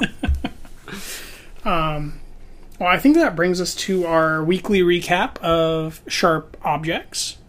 Do you right. have a knife, a pencil, and ice I can go to the kitchen really sickle, quick, and uh, um, an ice pick, um, maybe a meat hook? we're doing this at your place, and I did not bring any of my sharp objects. Could you lend me one? I, I can. Let me just grab this uh, paperclip. It's sharp enough if you just hurt yourself a little bit. It's got dulled ends, but if you stab yourself hard enough, like Amy would, you can certainly tear open the skin there. I don't know how I'm gonna get any teeth out of a pig with this. Oh, But- uh, so chopsticks, right? We Ah. just we just open and then we, Okay, we squeeze real hard and then we punch people in the jaw and hopefully the teeth come out. So is this how you think Amma got teeth out of a pig? I no longer think it's Amma. Okay, then let's let's get into Let's it. dig in. Let me get to my show notes on the television show and or limited series Sharp Objects from HBO. What if after you die, part of you goes to heaven, part of you stays here? Just to see how things turn out. So we're going to start with Closer, episode 5. Do you know the names Right. of the episodes? I do. I wrote them down. Number six is Cherry, I believe. That is correct. Boom! Boom! Good stuff. Blowing it up. You can hear All that right. second beer kicking in. Ooh, boy, we got another half. so, um, for the first time, I took note of what the intro was um, on episode five, closer, and um, just kind of the the list of things that ha- that happens in order, mostly in order. Some of the things I'd kind of hold in my mind and just keep writing because I could hold one thing in my mind at a time. Pigs, factory, record, bug, flashlight, totem, dancing, blood dripping, dancing, skating, wires, fractured glass, Amy's character Camille, reflection. Boom. Boom. It's kind of it, it kind of definitely gives the tone of the film uh, or the the limited series much like True Blood did. Yeah. That intro, you know, it's not necessarily elucidating a better understanding of the show, but it's definitely giving you a genre feeling of the show. yeah. Yeah. Uh, and the music changes with the intro each time, right? And the intro changed each time. I yeah. didn't write down the intro of episode six because I just didn't have time this morning, but it was different. Yeah. I was like, "Where's the totem? Where's the wires?" And I didn't see. Yeah, them.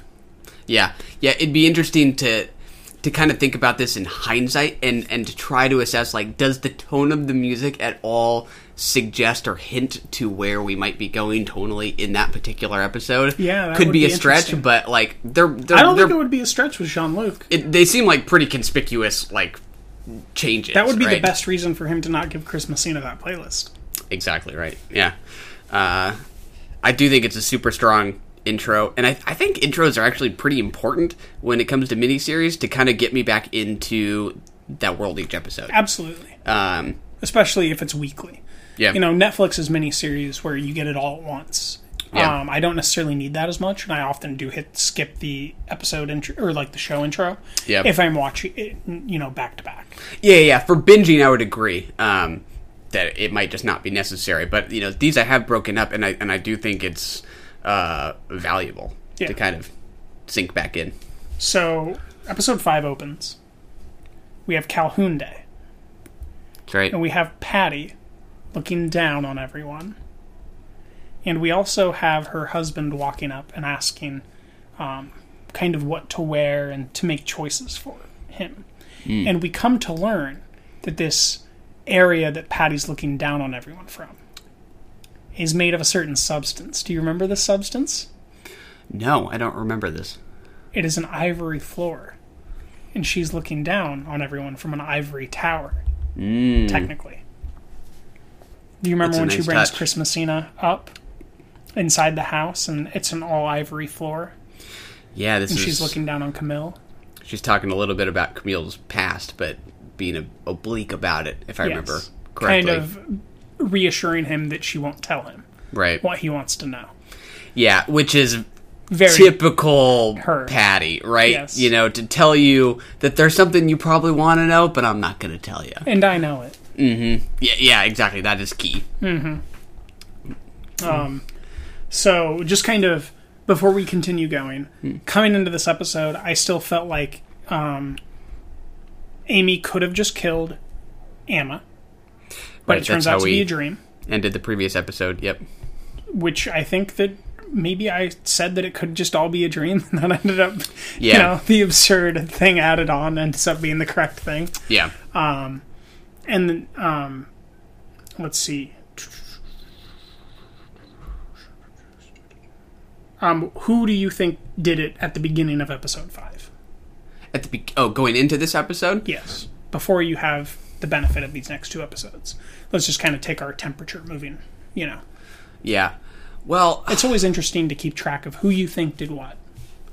Yeah. On the other hand, that I like, I think it's kind of a strength to the show, or perhaps it's an excuse for me not knowing. But that isn't. I don't know that that's something I'm necessarily thinking about from moment to moment. Um, I don't have like a super. Uh, that's not something I'm thinking about every, um, you know, scene to scene, moment to moment. Um, I don't think about it every moment, but I certainly do make the effort to think detective show, reporter show, dead girl show, who might have done it so far. And then at the end of the Yeah. episode, I kind of go, okay, who do I think did it now? That's interesting. Like I spend more time from scene to scene thinking to myself, like, this production design is still just incredible. Um, Oh, I, I did get bothered by the interior exterior on that episode. of Calhoun Day? Yes. Of the house? Mm-hmm. What what in particular? Do you remember? Well, the exterior and the interior at different locations. Yeah. And that was the first Yeah. episode where I picked up that it was very clearly editing separate locations together. It just took you out of it a little bit. Yes. It, Yeah. it took me out of it a lot, to be honest. It took Yeah. me a while to get back into the flow. Yeah. Um, but that aside, um, what what I really can't shake is what role the um, I think he's the drama teacher, right? Mm. What role he's going to play? I'm very suspicious of him Well, because going to talk about episode six in context to this? Because he's We'll clearly one of her um, assaulters. yeah, exactly. I think there uh, is more there than we yet know. Okay, Who did it? Yes. I, sus- I, sus- I do have suspicions about um, the theater teacher. I, I don't know. I don't remember what his name is, but um, I'm not sure what to make of him yet. either. Uh, I I definitely have a feeling of what I make of him, but I don't know what to make of him. Yeah, I think that there's sort of two. To me, there's sort of two interpretations. One is that his role is merely in filling out, you know, Amy's history as one of his assaulters, like you said, or does that su- just suggest to us that he is perhaps capable? No, of because he's violent? introduced as um, Emma's teacher first, right. and but that I mean, quote that I had last week was his quote. what was the quote, Um, or what was it about? Something about how history can't Oh, be yeah. changed. Right. Uh, yeah. I mean, regardless of how we meet him, I just think us knowing that he was there perhaps suggests that there is something latent um, within In him water, that he yeah, is yeah. capable of. Um, so he is. Uh, there's a big question mark over his head. There, there certainly is um, a very accusatory tone to Calhoun where Yeah. it's very conspiratorial. The camera is. It's kind of looking at everyone as if they have their own conspiracy. Right. And uh, anytime that it kind of drifted towards the women on the porch, I kept thinking about Suspiria's witch coven. Ooh, yeah.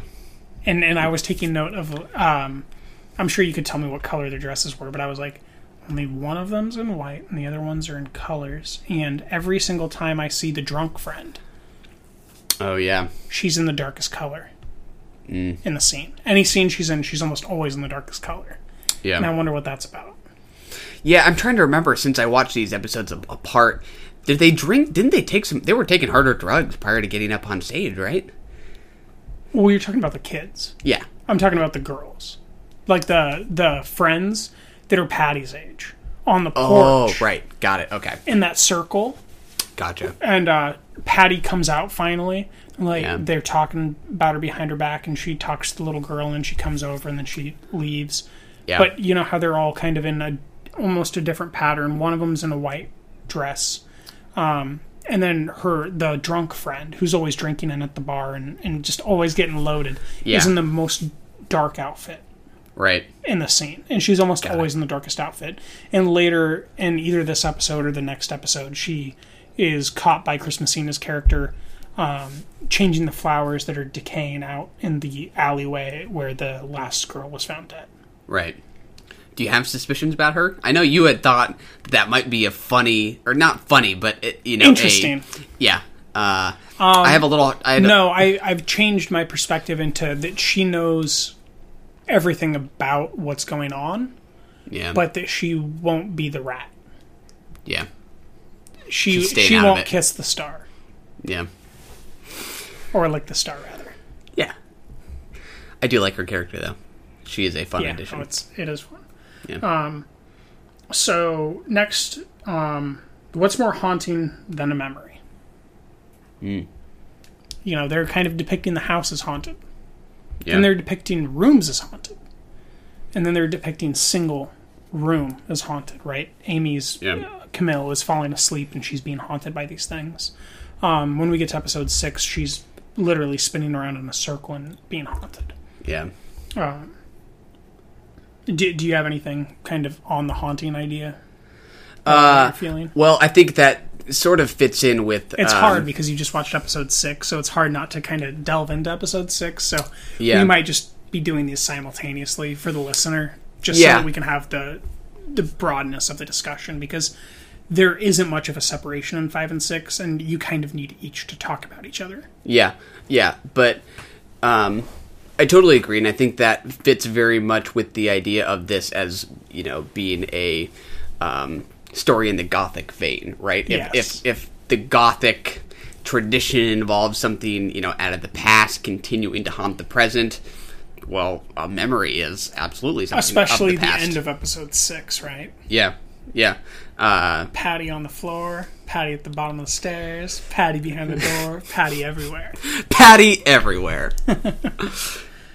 Um, what's next? Um, the play is women sacrificed to men, and it can't be changed because the men don't want it changed. Hmm. Interesting. The men don't want it changed. I don't know that I know what to make of that. Um, I don't either. It's literally just a thing that is set within the show that I just Oh. took note of. It, I, I you know, see. I don't necessarily know what to think of it, but it, it, that's a fact. The men don't want Yeah. that to change, um, Right. or maybe they can't handle the change is another way of saying that, or maybe um, the women in control don't want the change because the women in control lose their control. It's Yeah. kind of like that. Um, what's her name? Is it Christina Hendricks? yeah, the actress. Yes. Yeah. In Mad Men, if Mhm. things were to change within the advertising office, she Mm. would lose control of Right. an entire half of the workforce. Yeah, And so she kind of didn't want the change to ever happen. And once it does Right. Mm. happen, Elisabeth Moss kind of throws it in her face. yeah, And so I think it's kind of in that vein of, um, you know, the women that do have control, which would be Patty's character. Yeah, don't necessarily want to sacrifice that control for everyone to feel better because then she would be equal to them instead of in control of them. Yeah, and in control of other notable characters such as the sheriff. Yeah, yeah, and the number one business owner who is her husband. Yeah, yeah. There haven't been too many instances, I think, where, and I think this is a this is a strength where we've seen Patty like really revel in her control, which w- which I think would make her even more of an easily definable easily definable villain. and despisable Yeah, absolutely. Um, that's that that control is is there, but it's she she acts as if she doesn't have it, right? You know? yes yes Um, she's she, as if she's in- the victim. somewhere in these notes i have that she's acting like she's a lolita character Yeah, even though she's much older but she's playing it you know she's wearing the almost lolita sunglasses that we see anya taylor joy in in thoroughbreds yeah, Um, she's wearing these soft white dresses that are, you know, very girlish. She Yeah. she has a very demure character to her body's mannerisms, Yeah. and and she's always expressing herself to be the victim of other things. But slowly, we've begun to understand that she's, as much as she's presenting as that, she's really in control of all these things. yeah. It's really not hard to imagine Emma becoming like her mom. Not at all. And I'm, you know, the alliteration is the the least, you know, obvious characterism of that. Yeah, yeah. Um, I'm interested to see where they both go. Um, I think their relationship, Emma and uh, Patty Clarkson's character, I keep forgetting her name. Um, Mama. It's Mama Adora, right? That's her. I think that's her name. Um, which is a door which is J'adore. You know, Yeah.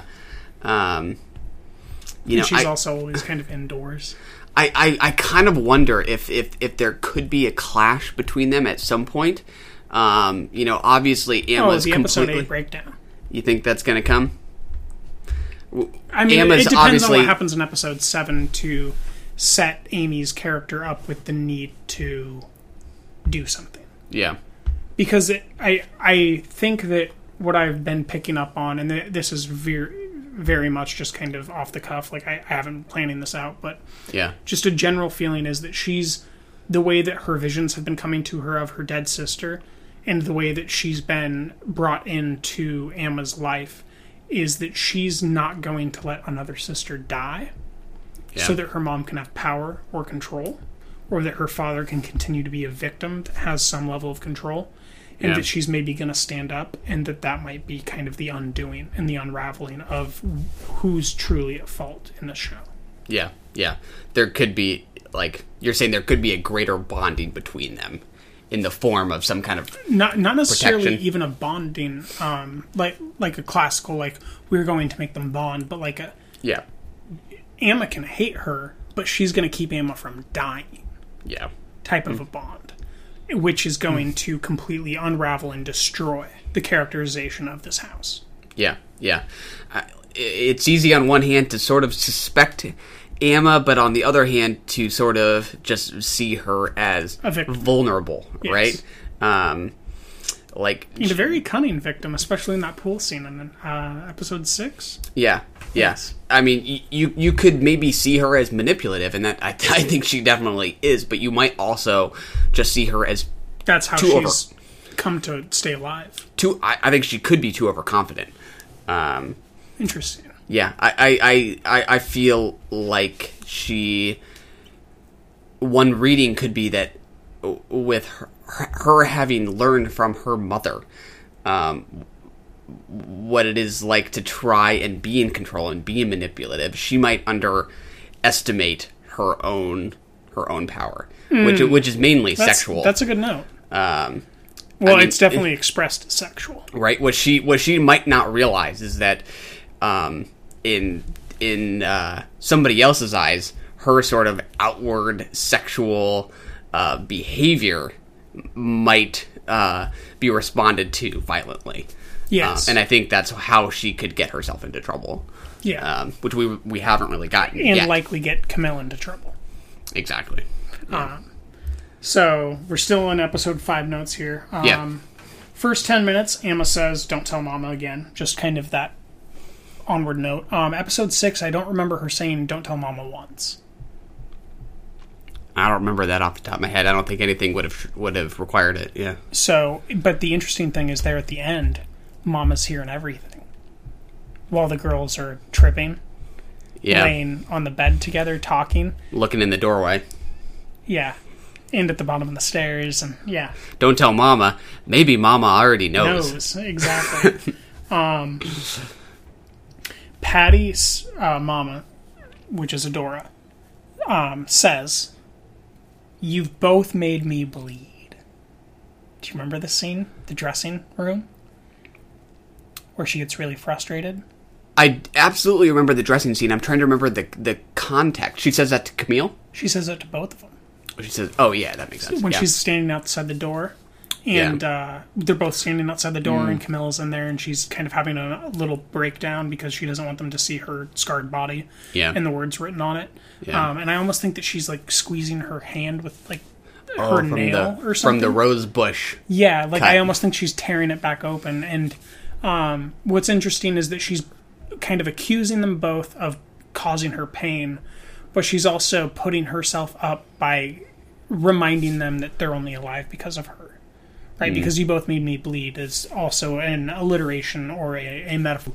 This idea of th- her being broke open and, and bleeding eh, during Yeah. childbirth. Yeah. Yeah. Uh, but again, it, it, it to me it feels like manipulation, right? Oh, 100%. It, no, Yeah. it's absolutely manipulation. It's just, um, I think it, what really comes across, um, to, to tie back to your question last episode, what is it that David Fincher's doing? um, in two hours that Gillian wants eight hours to do. I Yeah. think the difference here is this slow burn of Gillian's um, word use um, that that didn't necessarily come across in Gone Girl, but that is Yeah. coming across here now. You know, we have enough time to sit with the idea of Amma and Mama and Adora and Camille and um, the words written on Camille's body and the way that she uses a, a man's body and needs to be encouraged to use a man's body and Yeah. it's a very character driven piece that I I I wouldn't have the deep appreciation of this noirish narrative that I have without it being this long. Yeah. Yeah. Uh, I still don't know that I completely agree. I completely understand that argument. Um, I still don't know that I'm completely sold. That's totally unfair of me after a very good argument has been made. Um, but uh, I can still just think of too many examples of movies that I think have involved really deep, complex characterizations in two hours.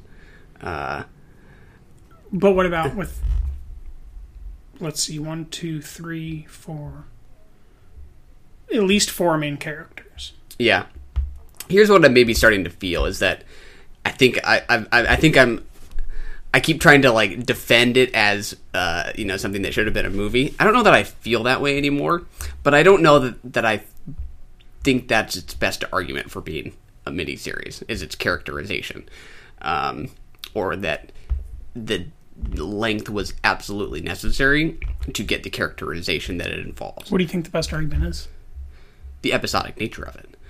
Um, we do just literally get in in a detective story more opportunities um, for misdirection and complication of who we think might have done it. Sure. And Um, so to me, the only difference is then that we're really having is where we throw our definitions of words. And all those things that you Which is- described, yeah. it would just be under characterization for me. The characterization of these noir noir aspects Yeah, get Yeah. a slow episodic burn. yeah, yeah. I just want to be clear that I am enjoying the show. That's my big point. So what you're saying is that Margaret Qualley is the daughter of Andie MacDowell, I'm not engaging. and Hail Caesar is a five out of four. That's all for me, folks. Um, all right, we're still not even halfway through my episode five notes. Let's do it. Um, I've got a quote here from Amma, it looks like. Hardly matters, you're ruined. You wanted to know who your father was. All spite. I'm glad Amma saw that. Okay, so it, it was Mama that said that. Mm. To Camille. Um, in the mm. dressing room. Again. Yeah. Uh, so she wanted to show Amma the scars and the words on Camille's body. And that was a purposeful manipulation to take her clothes away and get her to open the door to show Amma. Yeah. One of the one of the more brutal ones. Absolutely. And and what it says there um you wanted to know who your father was. This brings me back to remember last episode when I was incredulous that we had finally defined her father as being her father? Yeah. Now I'm back to who the fuck is her dad, man? It is a little confusing. I I thought that again during episode 6 Yeah. where he comes in to the foreground. Uh so that is uh an increasingly bigger question. And now, due to the nature of Patty's or Adora's or Mama's unfaithfulness, yeah. I also wonder like, is her father a character that we've seen Yeah. that she's reporting on Yeah. as possibly being the perpetrator of the crime? Yeah, and my my I, I was kind of wondering the same thing. I mean, the, these are kind of less interesting like deductions, but I think kind of like age wise, the only person who came to mind for me was the sheriff, who had come to Well, her the house sheriff, before. or perhaps, um, you know, I, I would absolutely see Adora robbing the cradle of that um, older fellow who beat the shit out of the younger guy at the festival. Calhoun Day. Oh, that would be surprising to me. Uh, I wouldn't be that surprised by Adora's character, you know? Yeah, I don't doubt her wanting to to try it. I have a harder time picturing, I guess, than I do her Well, I don't the want to picture it. I don't want to picture any of it. I just, you know, it's a possibility. that makes sense. Yeah. Okay. Um. hmm. Oh yeah. So the uh, the old friend is always, like I said earlier, in juxtaposing clothing to the norm, or in a when she's in a group, she's kind of um, characterized as like a black sheep. When she's in a group, Camille, you mean? No, uh, the old friend, the dr- the drinking friend. Oh, gotcha, gotcha. Yeah, Yeah, yeah. Um, the one who won't tell Chris Messina, but will tell him that he's getting warm. yeah, yeah. Uh, knows more than she's willing to let on. Um, but is honest about it in a way that Adora isn't. yeah, You know, like she's a lot more earnest than most characters. yeah. Um, sh- yeah, she seems like the one who's sort of least com- least comfortable in the the kind of the world of Wind Gap. You see these all these other women who, despite you know probably um, suffering in some way from the um, workings of this small town, she's one who I think seems like very very aware of what's going on, Yes. and she's her only solace is drinking. And in kind of keeping the dead. Yeah. She doesn't, yeah, want to to, to resurface it. Um, But but she's constantly kind of um, seen at the crime scenes and at the grieving scenes and just kind of taking care of, of the things that need to be taken care of, right? She's Yeah. taking down the posters so that the mom doesn't have to see them yeah. at one point in time. And then she's taking the decaying flowers and throwing them in the trash and leaving the pretty flowers and rearranging them. Yeah. in the uh, alley. So she she's almost serving this purpose that makes me think that it's definitely Adora. That's interesting. Uh, but then it, it like it's got to be Adora kind of with somebody, right? Like you can't picture Adora. But you doing you know what I mean like um because they're friends. It's Yeah. like even though someone's so like you can have friends that are abusive and you end up thinking that you're responsible for their actions and then you Yeah. end up kind of cleaning up the pieces even when you're kind of separated. You still take care of the people that they ruin. And Yeah. that's kind of what I'm picking up on. She's still taking care of the things that Adora's ruining. Yeah, yeah, and uh, doesn't want to sort of put the pieces back together herself in public. Exactly. Yeah. yeah. Who can blame her? So next quote is uh, those Preaker girls sure do like their boys and badges. Once again at Calhoun Day. I think it's from the girl that we were just talking about. Um, but just, you know, something to keep in mind. Yeah, yeah. The the town's relationship with the police. Um, that's what you're talking about, right? Or that's what it was in reference to. She's talking about guys with badges. Is that you said? Um, so Chris Messina's character and Camille Amy Adams' character, and then um, Adora and the sheriff. yeah, Yeah. yeah, The girls and their their boys and badges. yeah, yeah. Exactly. Um, do you remember who said that? I believe it was the uh, black sheep friend, the the Drunk friend. lady. Yeah. It sounds like the kind of observation she would make. But, but it was one of the girls amongst the um, on the porch in that circle that I was referencing earlier. It's one of them. Right. Yeah. Yeah. Then we got Calhoun Day is the vicious rape and beating of a defiant child bride who loses her pregnancy. That's Yeah. literally what the day is.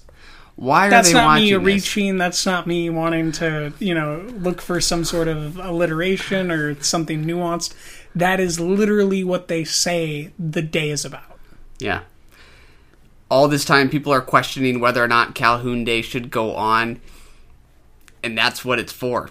Yeah, it's for celebrating the beating and brutal rape of an already pregnant child bride. It's pretty brutal stuff. This is very terrible.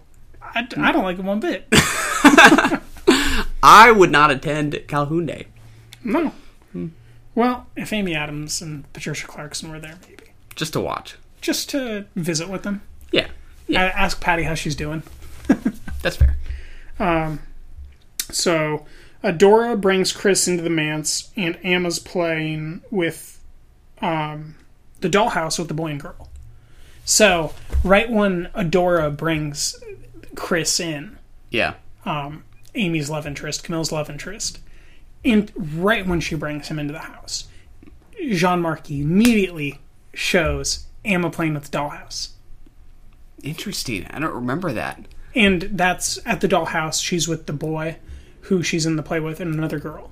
And Yeah. they're all taking um, either ecstasy or LSD, Yeah, which we find out later. But Right. the initial thing that we show is the manipulation that we were talking about last episode. yeah, Her moving, rearranging the dollhouse. yeah, So it's as uh, Adora is manipulating things, as is Emma.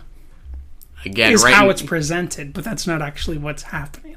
right in front of Chris Messina, um, Yes. who's not, and that's not and later at the end Yeah. of uh, episode six, right? They go, they're high as hell, rolling on roller skates past the other sheriff.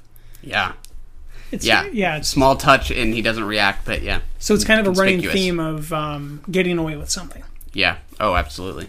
or the Preaker girls getting away with something in front of the sheriffs, Yeah, or men with badges. very routinely. Um, and then I just got Patty's Ivory Tower there. Roses and Thorns constantly coming up.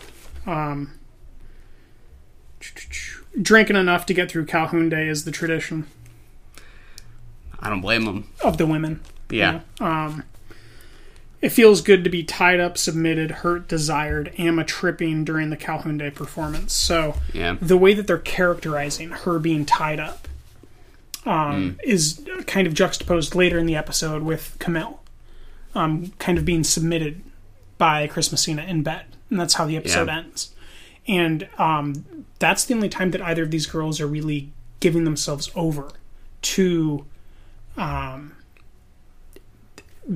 being free and letting go and not being um, obsessed and consumed with how to control themselves or what to do. And it's the only time that they kind of seem to be relaxing. And it's a it's a very interesting kind of a um, statement about what this place is like and what these girls are like in the home that Adora is running that the girls that she is letting into the world are you know these types of girls. There's nothing wrong with this at all. You know it's Yeah, a very yeah, yeah. typical biological expression of sexuality. But it is very interesting that they are depict or that Jean-Marc and Gillian are depicting this on stage in front of everyone. Yeah, and that she's drugged and feeling this immense sense of pleasure visually. And um, she's gasping kind of yeah, in pleasure at these actions that are extremely sexual but in the show she's underaged yeah, it's a very questionable depiction of sexuality and once again what the hell is Adora doing to her girls yeah, yeah. It makes it increasingly hard to watch. yeah Uh, it's it's hard to continue with at times. and another um, kind of juxtaposing thing is um, Camille is overly clothed and Emma is underclothed. Oh, big time. Yeah, you know um, and, and Adora is always wearing white. Yeah. Very consistent uh, costume design between the three of them, and consistent with their characters. Um, and then there's something, there's a conversation that I don't know how to characterize correctly going on in the play about the Union and the South, or the Confederacy, Yeah, and the men of the town, yeah, and what th- what they may or may not be doing to women. yeah. Well, yeah, that that ties back to the earlier quote, right, about the men uh, not wanting certain things to change, right? Yes. um, yeah, I do think it, it's uh, it's um, appropriately um, ambiguous, right? Yes. Um, that's the kind of detail that I don't want overly explained. That's the kind of thing that makes you want to watch No, it again. No, it certainly made me lean forward and write it down. Yeah, exactly. Um, that's why it's in the notebook to begin with. Yeah, And this is a malicious quote that I didn't expect, but kind of always felt was coming. I know which one this is. That's why I think I never loved you. that cold nature. That's Adora to Camille, sitting on the veranda, telling her that she never loved her, ever, and that it's because of her father's cold nature. And if it was hard to watch the first time, you get it again at the start of episode six. You sure do. That's the first thing, in fact. That's the uh, I never loved you opening dialogue is my note. Yeah. Just so you don't forget Yeah. how cold she can be. Um, and then so as it ends, um, we we have a few more scenes that kind of depict um, different people that could have done it or victims of the of the crimes of the girls dying. Yeah. And it, the the finale is um, her um, after being told that um, her mother never loved her and that that's why she can't express love. She goes to Chris Messina's hotel room, knocks on the door, and goes and has intercourse with him. Yeah. Um, and then kind of my final notes there are that she's giving into domination. She's finally letting herself be overpowered. She's finally not in control, and she's at the, for the first time at the mercy of someone else. Um, even though you know she is Camille, she's still able to control things. Things could Yeah. turn at the at any point in time, and that's what's almost more impressive that she's not taking over. yeah. That's the first time that she, by all reason, as who we know Camille is, would all of a sudden take over, and she doesn't until the morning Yeah. when you know she's already up and out of bed, and he's like, "You slept clothed." Yeah. You know that's that that's just the first time that her character broke, and that she gave herself to be vulnerable. Um, Yeah. and but it ties in with Emma's character in the play, Yeah. and it ties in with the girls in the town that are being victimized, and it, you know it it all Yeah. ties in together, and there's something there that Gillian's expressing, which is not just something that Gillian thought, but it's it's an old societal truth. It's kind of a mythological truth. You know, it's something present in um, what's called the the feminine divine um, Yeah. in, in mythology, and it's just this um, quiet strength that comes from being willing to be a victim, even though you don't have to be. Yeah. Yeah. It's a sigh of relief when she finally lets her guard down. It sure with is. Character after Because you're almost like lot. maybe they love each other. yeah, a little bit of hope, perhaps, please. Support the girls. um, and then my final note is: I at the end of each episode, I just like to have an idea of who might have done it. Yeah, I, I love my whodunits. Um, and at the end of episode five, I thought it might be the girlfriend who cleaned the blood last episode. Oh yeah, and we'll talk more about her in episode six, who we haven't really talked about so far in our recaps um, or discussion of. Well, we did we did a little bit in episode four. quickly touched on her, kind of in just in relation to the boyfriend. Yes, Um, as the blood cleaner. but yeah, she is playing She's a larger some and larger earrings. role. She is. Her ears pretty effed up, It looks a little. and she uh, little- she certainly is kind of a domineering character. Oh yeah, she's trying to uh, pull some strings of her own. Mm-hmm. Especially, That's why I think it might be her. yeah, So we're in episode six. one of my favorite episodes of the season yet. Actually, Really? yeah.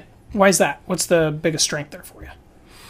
Uh, I think the um, we can kind of go in sequence of the episodes, but I do think sort of the second half of it um, is what I liked in particular, um, which is when uh, Camille does um, sort of participate in Emma's um, partying sensibility. Um, Yes, yeah, I have some interesting notes, kind of pertaining to Suspiria, almost. Ooh, that's interesting. I don't know where you're going to go with that. Um, to me, when we see uh, Camille in the car with Emma and her friends driving to the party, um, the look in Camille's eyes when she's looking at Emma and Emma's offering her uh, some Oxycontin. Um, there's a little bit of a smile on her face. I don't think up until that point I had really felt like Camille had was tempted in any way to sort of um, participate in Emma's um, sort of way of living. Um, To, to me, that was the first time Camille behaved sisterly as an I was just gonna say it's the first time they felt like sisters to me. yes, uh, and that was really really satisfying. I, I I just felt like that was something that was more like pure experience and less um, uh, about driving the the narrative forward. Um, was that whole. But I. I do think that that will be one of the things that drove the narrative forward the most by the end of it.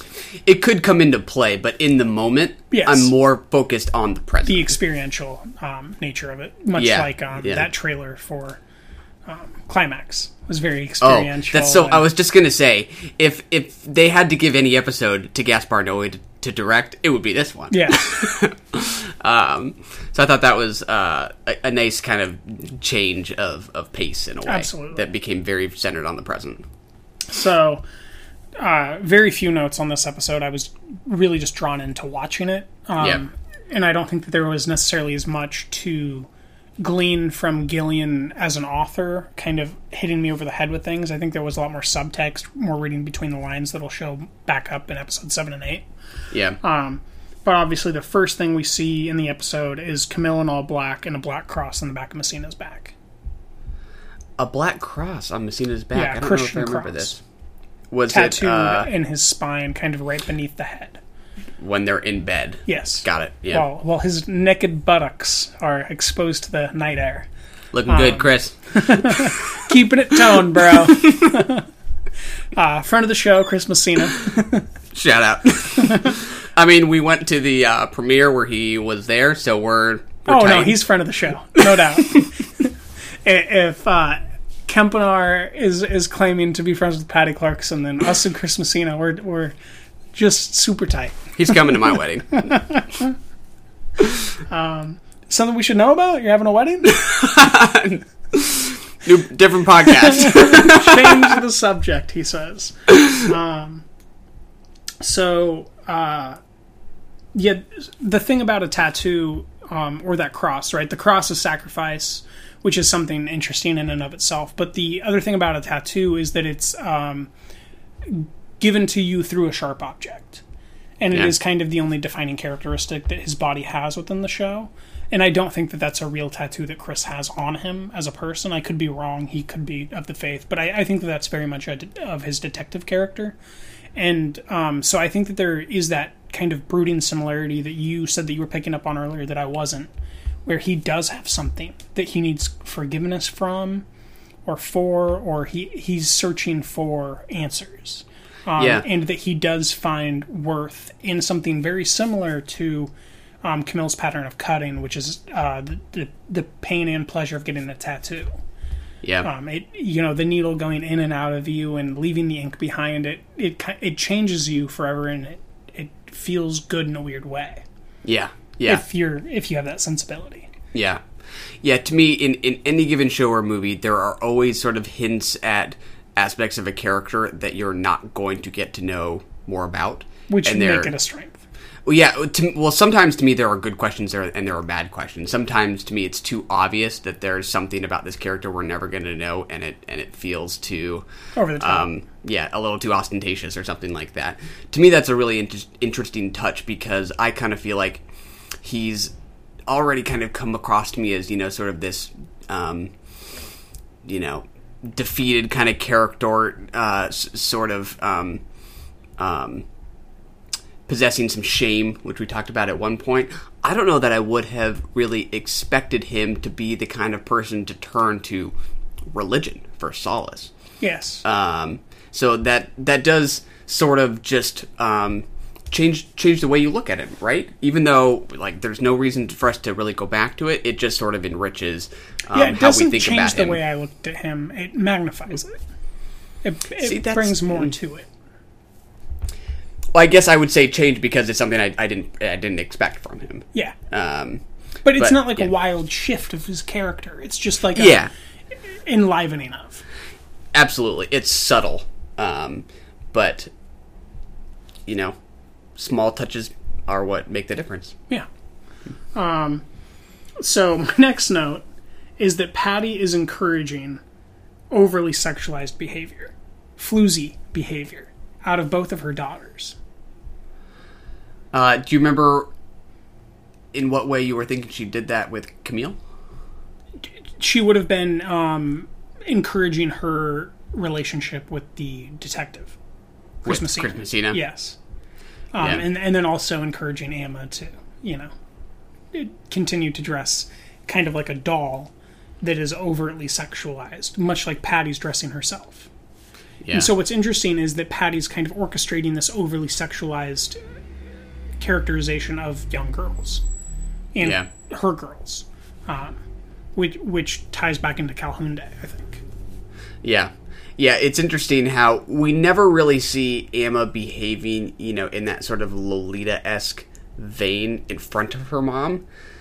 It's her sort of being this, you know, perfect little um, daughter when they're playing with the dollhouse together. But in perhaps the mom would be would be pleased with how sort of um, shrewd she is and using Oh, her I certainly get sexuality. that sense. Yeah. Yeah. Um, because to she knows all her. the things that Em's doing, but she's not letting her get in trouble for it. yeah. And it seems like she was um, maybe not giving Camille the same leeway when Camille was a child, based Yeah. on the flashback context. Yeah. Um, you can see.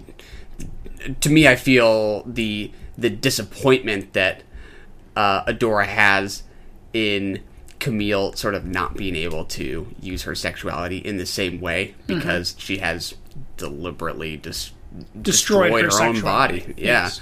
Um, yeah. So next is that thing that I brought up earlier: Patty striking a Lolita-esque pose to control men and downplay her own strength, to kind of subvert their expectations of how strong she is Yeah. and how much control exactly she has over this town. Yeah. Very consistent. So now we get to that Suspiria idea. Um, it seems that alcohol amongst women is being used constantly as either a potion or a poison. And these female cliques in Wind Gap remind me of witch covens Ooh, that's interesting. Uh, because they're always talking and whispering and and shifting perspectives on who's allowed to be who to whom and how. Yeah. Uh, which is interesting to think about. Then Camille, who, who's who's not uh, who's not meshing with any of these clicks, but right? is being drawn in, right? Th- This is specifically in reference to her friend who's pregnant picks her up and hands her alcohol. This is right when I took this note. Um, and then they go on to continue drinking at the party, and she goes and openly admits that they were being a bitch to the only girl who's uh, black within the entire group. yeah, uh, And then there's the um, housemaid who who you know is the only other person that she's sharing affection to. But this friend who she's admitting that she was a bitch to, in the flashback, is the only friend who tried to console her and didn't tell other people that she was cutting herself. yeah, So there's this interesting theme happening, yeah, and this interesting um, and tr- extremely troubling theme coming up again of Union versus Confederate. And where did she move? Where did Camille move? North or south? Uh, I don't remember what North. she did. Did she move north from Yeah. to St. Louis? Yeah. Yes. Yeah. But within the novel, she moved to Chicago. Yeah. But um, in the podcast, Gillian said that they made the choice to have it be St. Louis because it's closer geographically and just Yeah. makes it easier. yeah. Um, it's a drive so I. I do think that there's a conversation Gillian's having about North and South, um, yeah. you know, sensibilities and um, humanity and the lack of humanity. Yeah. Um, yeah, to me, I very much got an idea about kind of insiders versus outsiders. Yeah. Um, for you know, in the context of sexuality, because when she goes to that party with the uh, friend and the other ladies are um, crying, you know, as they watch whatever movie that was or whatever show that I- was. I think that was weird, just like a soap. but I liked it. Yeah. Um, and they're all talking about how they don't think th- that she could really understand what it's like to, or, you know, they, they don't think she can really feel the pain of a little girl being killed because she's not a mom um, or has never had a kid. And that's what women are are for. I think one of them literally and says what's, that. What's interesting is that at the end of that episode, um, her- uh, Camille's sister Emma is completely uh, juxtaposing that scene with saying her sister died and she's never addressed it or gotten over it, or our sister died and she's never addressed it and gotten over it. yeah. It- which is really interesting that um, you know this malicious kid is speaking truth that these adult women aren't. Yeah, yeah, yeah. I mean, the whole idea about like child behavior versus uh, adult behavior. You know, Emma and her friends on their roller skates all sort of seems, you know, uh, you know, like an evocation of of childhood. Yes. But like, what's more childish than this cliquish behavior amongst the Yes. adults, right? Um, I think you know that's always kind of and they're satisfying to continuing to, just drink like the Oh, girls yeah. are drinking. Um, and then so the next thing I have is kind of tying into what you're saying. Girls and women are depicted specifically in this episode um, based on narrative words that are being spoken by characters in power and by the camera. And girls are moving. Girls have wheels. Um, we dredge the bike up. Yeah. We have Camille and Emma on roller skates. Um, we have them getting into the car um, Yeah. and moving. Um, and then multiplying. Remember that line about girls multiply? Who said that? That's a the adult interaction where um, women are meant to multiply. Yeah, yeah, yeah. Okay. So it's this idea Mm-hmm. of movement, and and I think m- multiplying and movement is Mm. very syntactically linked. Yeah, yeah, uh, yeah. It, it it's kind of a funny touch after seeing Emma on those roller skates the whole time to finally see Camille on. With Right? her, you yeah. got to think this whole time she thought to herself, "That looks so stupid," but sure enough, she looks like she's having and, a good time. and that's time. when she's having her best time and Yeah. begins to behave the most sisterly that she has and kind of opens her heart and when as soon as she opens her heart she begins to have the strongest visions of her dead sister yeah, in Emma's face yeah, and that's maybe why she's been keeping Emma at, at a distance which is maybe why Emma's been behaving that way which we weren't looking for why Emma was excusable for her behavior yeah, but this episode finally got that out of me yeah, yeah. Um, and that my next note perfectly. Uh, sisterly pain and abuse. Yeah. we already talked about it. Um, so this is a quote from the book that's also in the show. When you let them do it to you, you're really doing it to them. That's Emma talking about boys doing things to her, and that's something that Gillian wrote in the book originally. Yeah. Do you remember? Do you remember the scene? Um, it's when they're talking in the um, after they've fallen down. I believe they're talking Yeah. about her sexuality. And, oh, towards uh, the end after spinning around. yes. Yeah, yeah. and she's um, Camille's asking her kind of the details, the sordid details of her behavior, and um, Emma says, "You you know, you did it too, and Yeah. um, it's not like they're really doing it to me. It's by me letting them do it to me. It's me doing it to them." Yeah. Uh, I don't know that I think Camille feels the same way.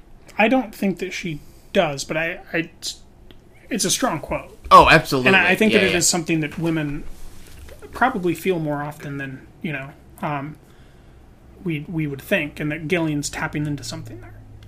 Yeah, yeah, absolutely. Um, in an effort to sort of regain some sort of control or power Yeah. after something has been inflicted upon you. Um, And not even to regain. I I could see someone just coming up with that um, without being a victim necessarily as well. Uh, of sexual violence, perhaps a victim of abuse of a different kind, like Yeah. in the home, yeah, Um, like you know, Adora being malicious and malcontent towards her daughter, but not sexually abusing her, and then her figuring out that by placating or, or playing as a victim, she can gain power from men. yeah, yeah. I mean, yeah, we've talked a lot about physical and sexual abuse, but in a way, like what we've seen more between is, is- just emotional abuse, right? historical violence repeating itself, as Gillian said. Yeah. Um, I mean, what's more abusive than a mom telling her daughter, "I never loved you"? I mean, Right. that that's. I mean, is is that worse than a slap? And I, I think so. But Uh, she's like, okay, so is Camille's dad the dad in the show? I never loved your father, the cold nature. Th- like, what the fuck is happening? I really can't wait to get to episode eight to find out. It is week. just confusing. I do like him as a character. yeah. And we've uh, we've gone over Mama lurking, haunting the girls. Um, the last thing that happens is the dead sister is in the mirror's reflection, and says to Camille or to Emma or to both, it's not safe for you here, or it's not safe for you. Which I think means it's Adora. Huh? At the end of episode six, it's absolutely Adora, right? In con- in cahoots with somebody else, right? It doesn't matter who's the mastermind. I, I I agree. She does seem to be the puppeteer, but you know, to sort of contemplate what's happened, you have to consider all who's involved. Um, who whose strings? Well, I think it's are, Adora. Is she pulling? Um, the girlfriend with the earrings ripped out, mm-hmm. and either the boyfriend or the uh, Adora's husband. Yeah, yeah. I like. I think even though like I see your point, like well, like who's really the mastermind? It's Adora, but like it's like, like I think it's worthwhile to think about like who she might, whose strings she might be pulling because. Yeah, but if you're I, gonna keep up on every episode, that's just a lot of thinking to do. Well, yeah, but that's why we do it. I mean, I yeah, think... but I mean, last episode when we were talking about last episode, you said that it's not conducive for you to think about who did it at any given moment, and now you're like, no, we need to think about every single person who has anything to do with it. The, I, the reason I say that is because I because I could see Adora being the mastermind, but somebody else taking the fall. Sure. Right. Um, well, yeah, that's what she set up. They set up that um, the the sheriff, when he witnesses them go roller skating past, goes into the diner and tells Chris Messina's detective character that the Mexican has been found guilty. The Mexican working at the pig farm, and we as the viewer clearly take that as a frame up. Yeah. Yeah. Um, so even though you know we we might have our suspicions that she's behind it, who who else is involved, I think is, is it's it's hard for me not to think about to some extent. Yeah. Yeah. So who who all do you think did it? Uh, well, I still have my suspicions about the the theater teacher. Um, sure, but we, we like we really have not gotten how they might relate in any way. Other but he than seems to be the most obvious question mark. Couldn't get it up when they gang raped her. That's what yeah. we know. That's it. Which, uh, yeah. I think that's a successful conclusion to episode five, Drinking the Movies, Women in White. Um, I hear a cat in a distant room throwing a, a, fit and a tantrum against the door, a little bit of roaring. I think that's a good way to end it. Any closing shots, parting shots, closing words, exit statements? Um, all the movies we watched, including uh, Sharp Objects, miniseries, are available. Um, at all the typical sources. So check them out. Well, uh, let us know what you the think. women, though. Support, support the women the is not. You're right. Support Sorry. the girls. Um, not yet. Still to uh, still to get a release on on the the wider formats. Um, but we we will um, do YouTube links for um, Lick the Star, um, The Boy Who Liked Deer, and The Frontier Experience. Those are all going to be free to watch. Um, just go to our website, Drink in the Movies um, which you know you can go to our Instagram or our Twitter to find the link to get there. Um, I think that's probably pretty much it. Let us know what you think. We're gonna go watch Papillon and uh, probably get ourselves another beer and a burger if we have the time. Uh, we'll see you next week. This has been Taylor and Michael drinking the movies. We'll see you next week. We have to go. I'm coming with you. And cut.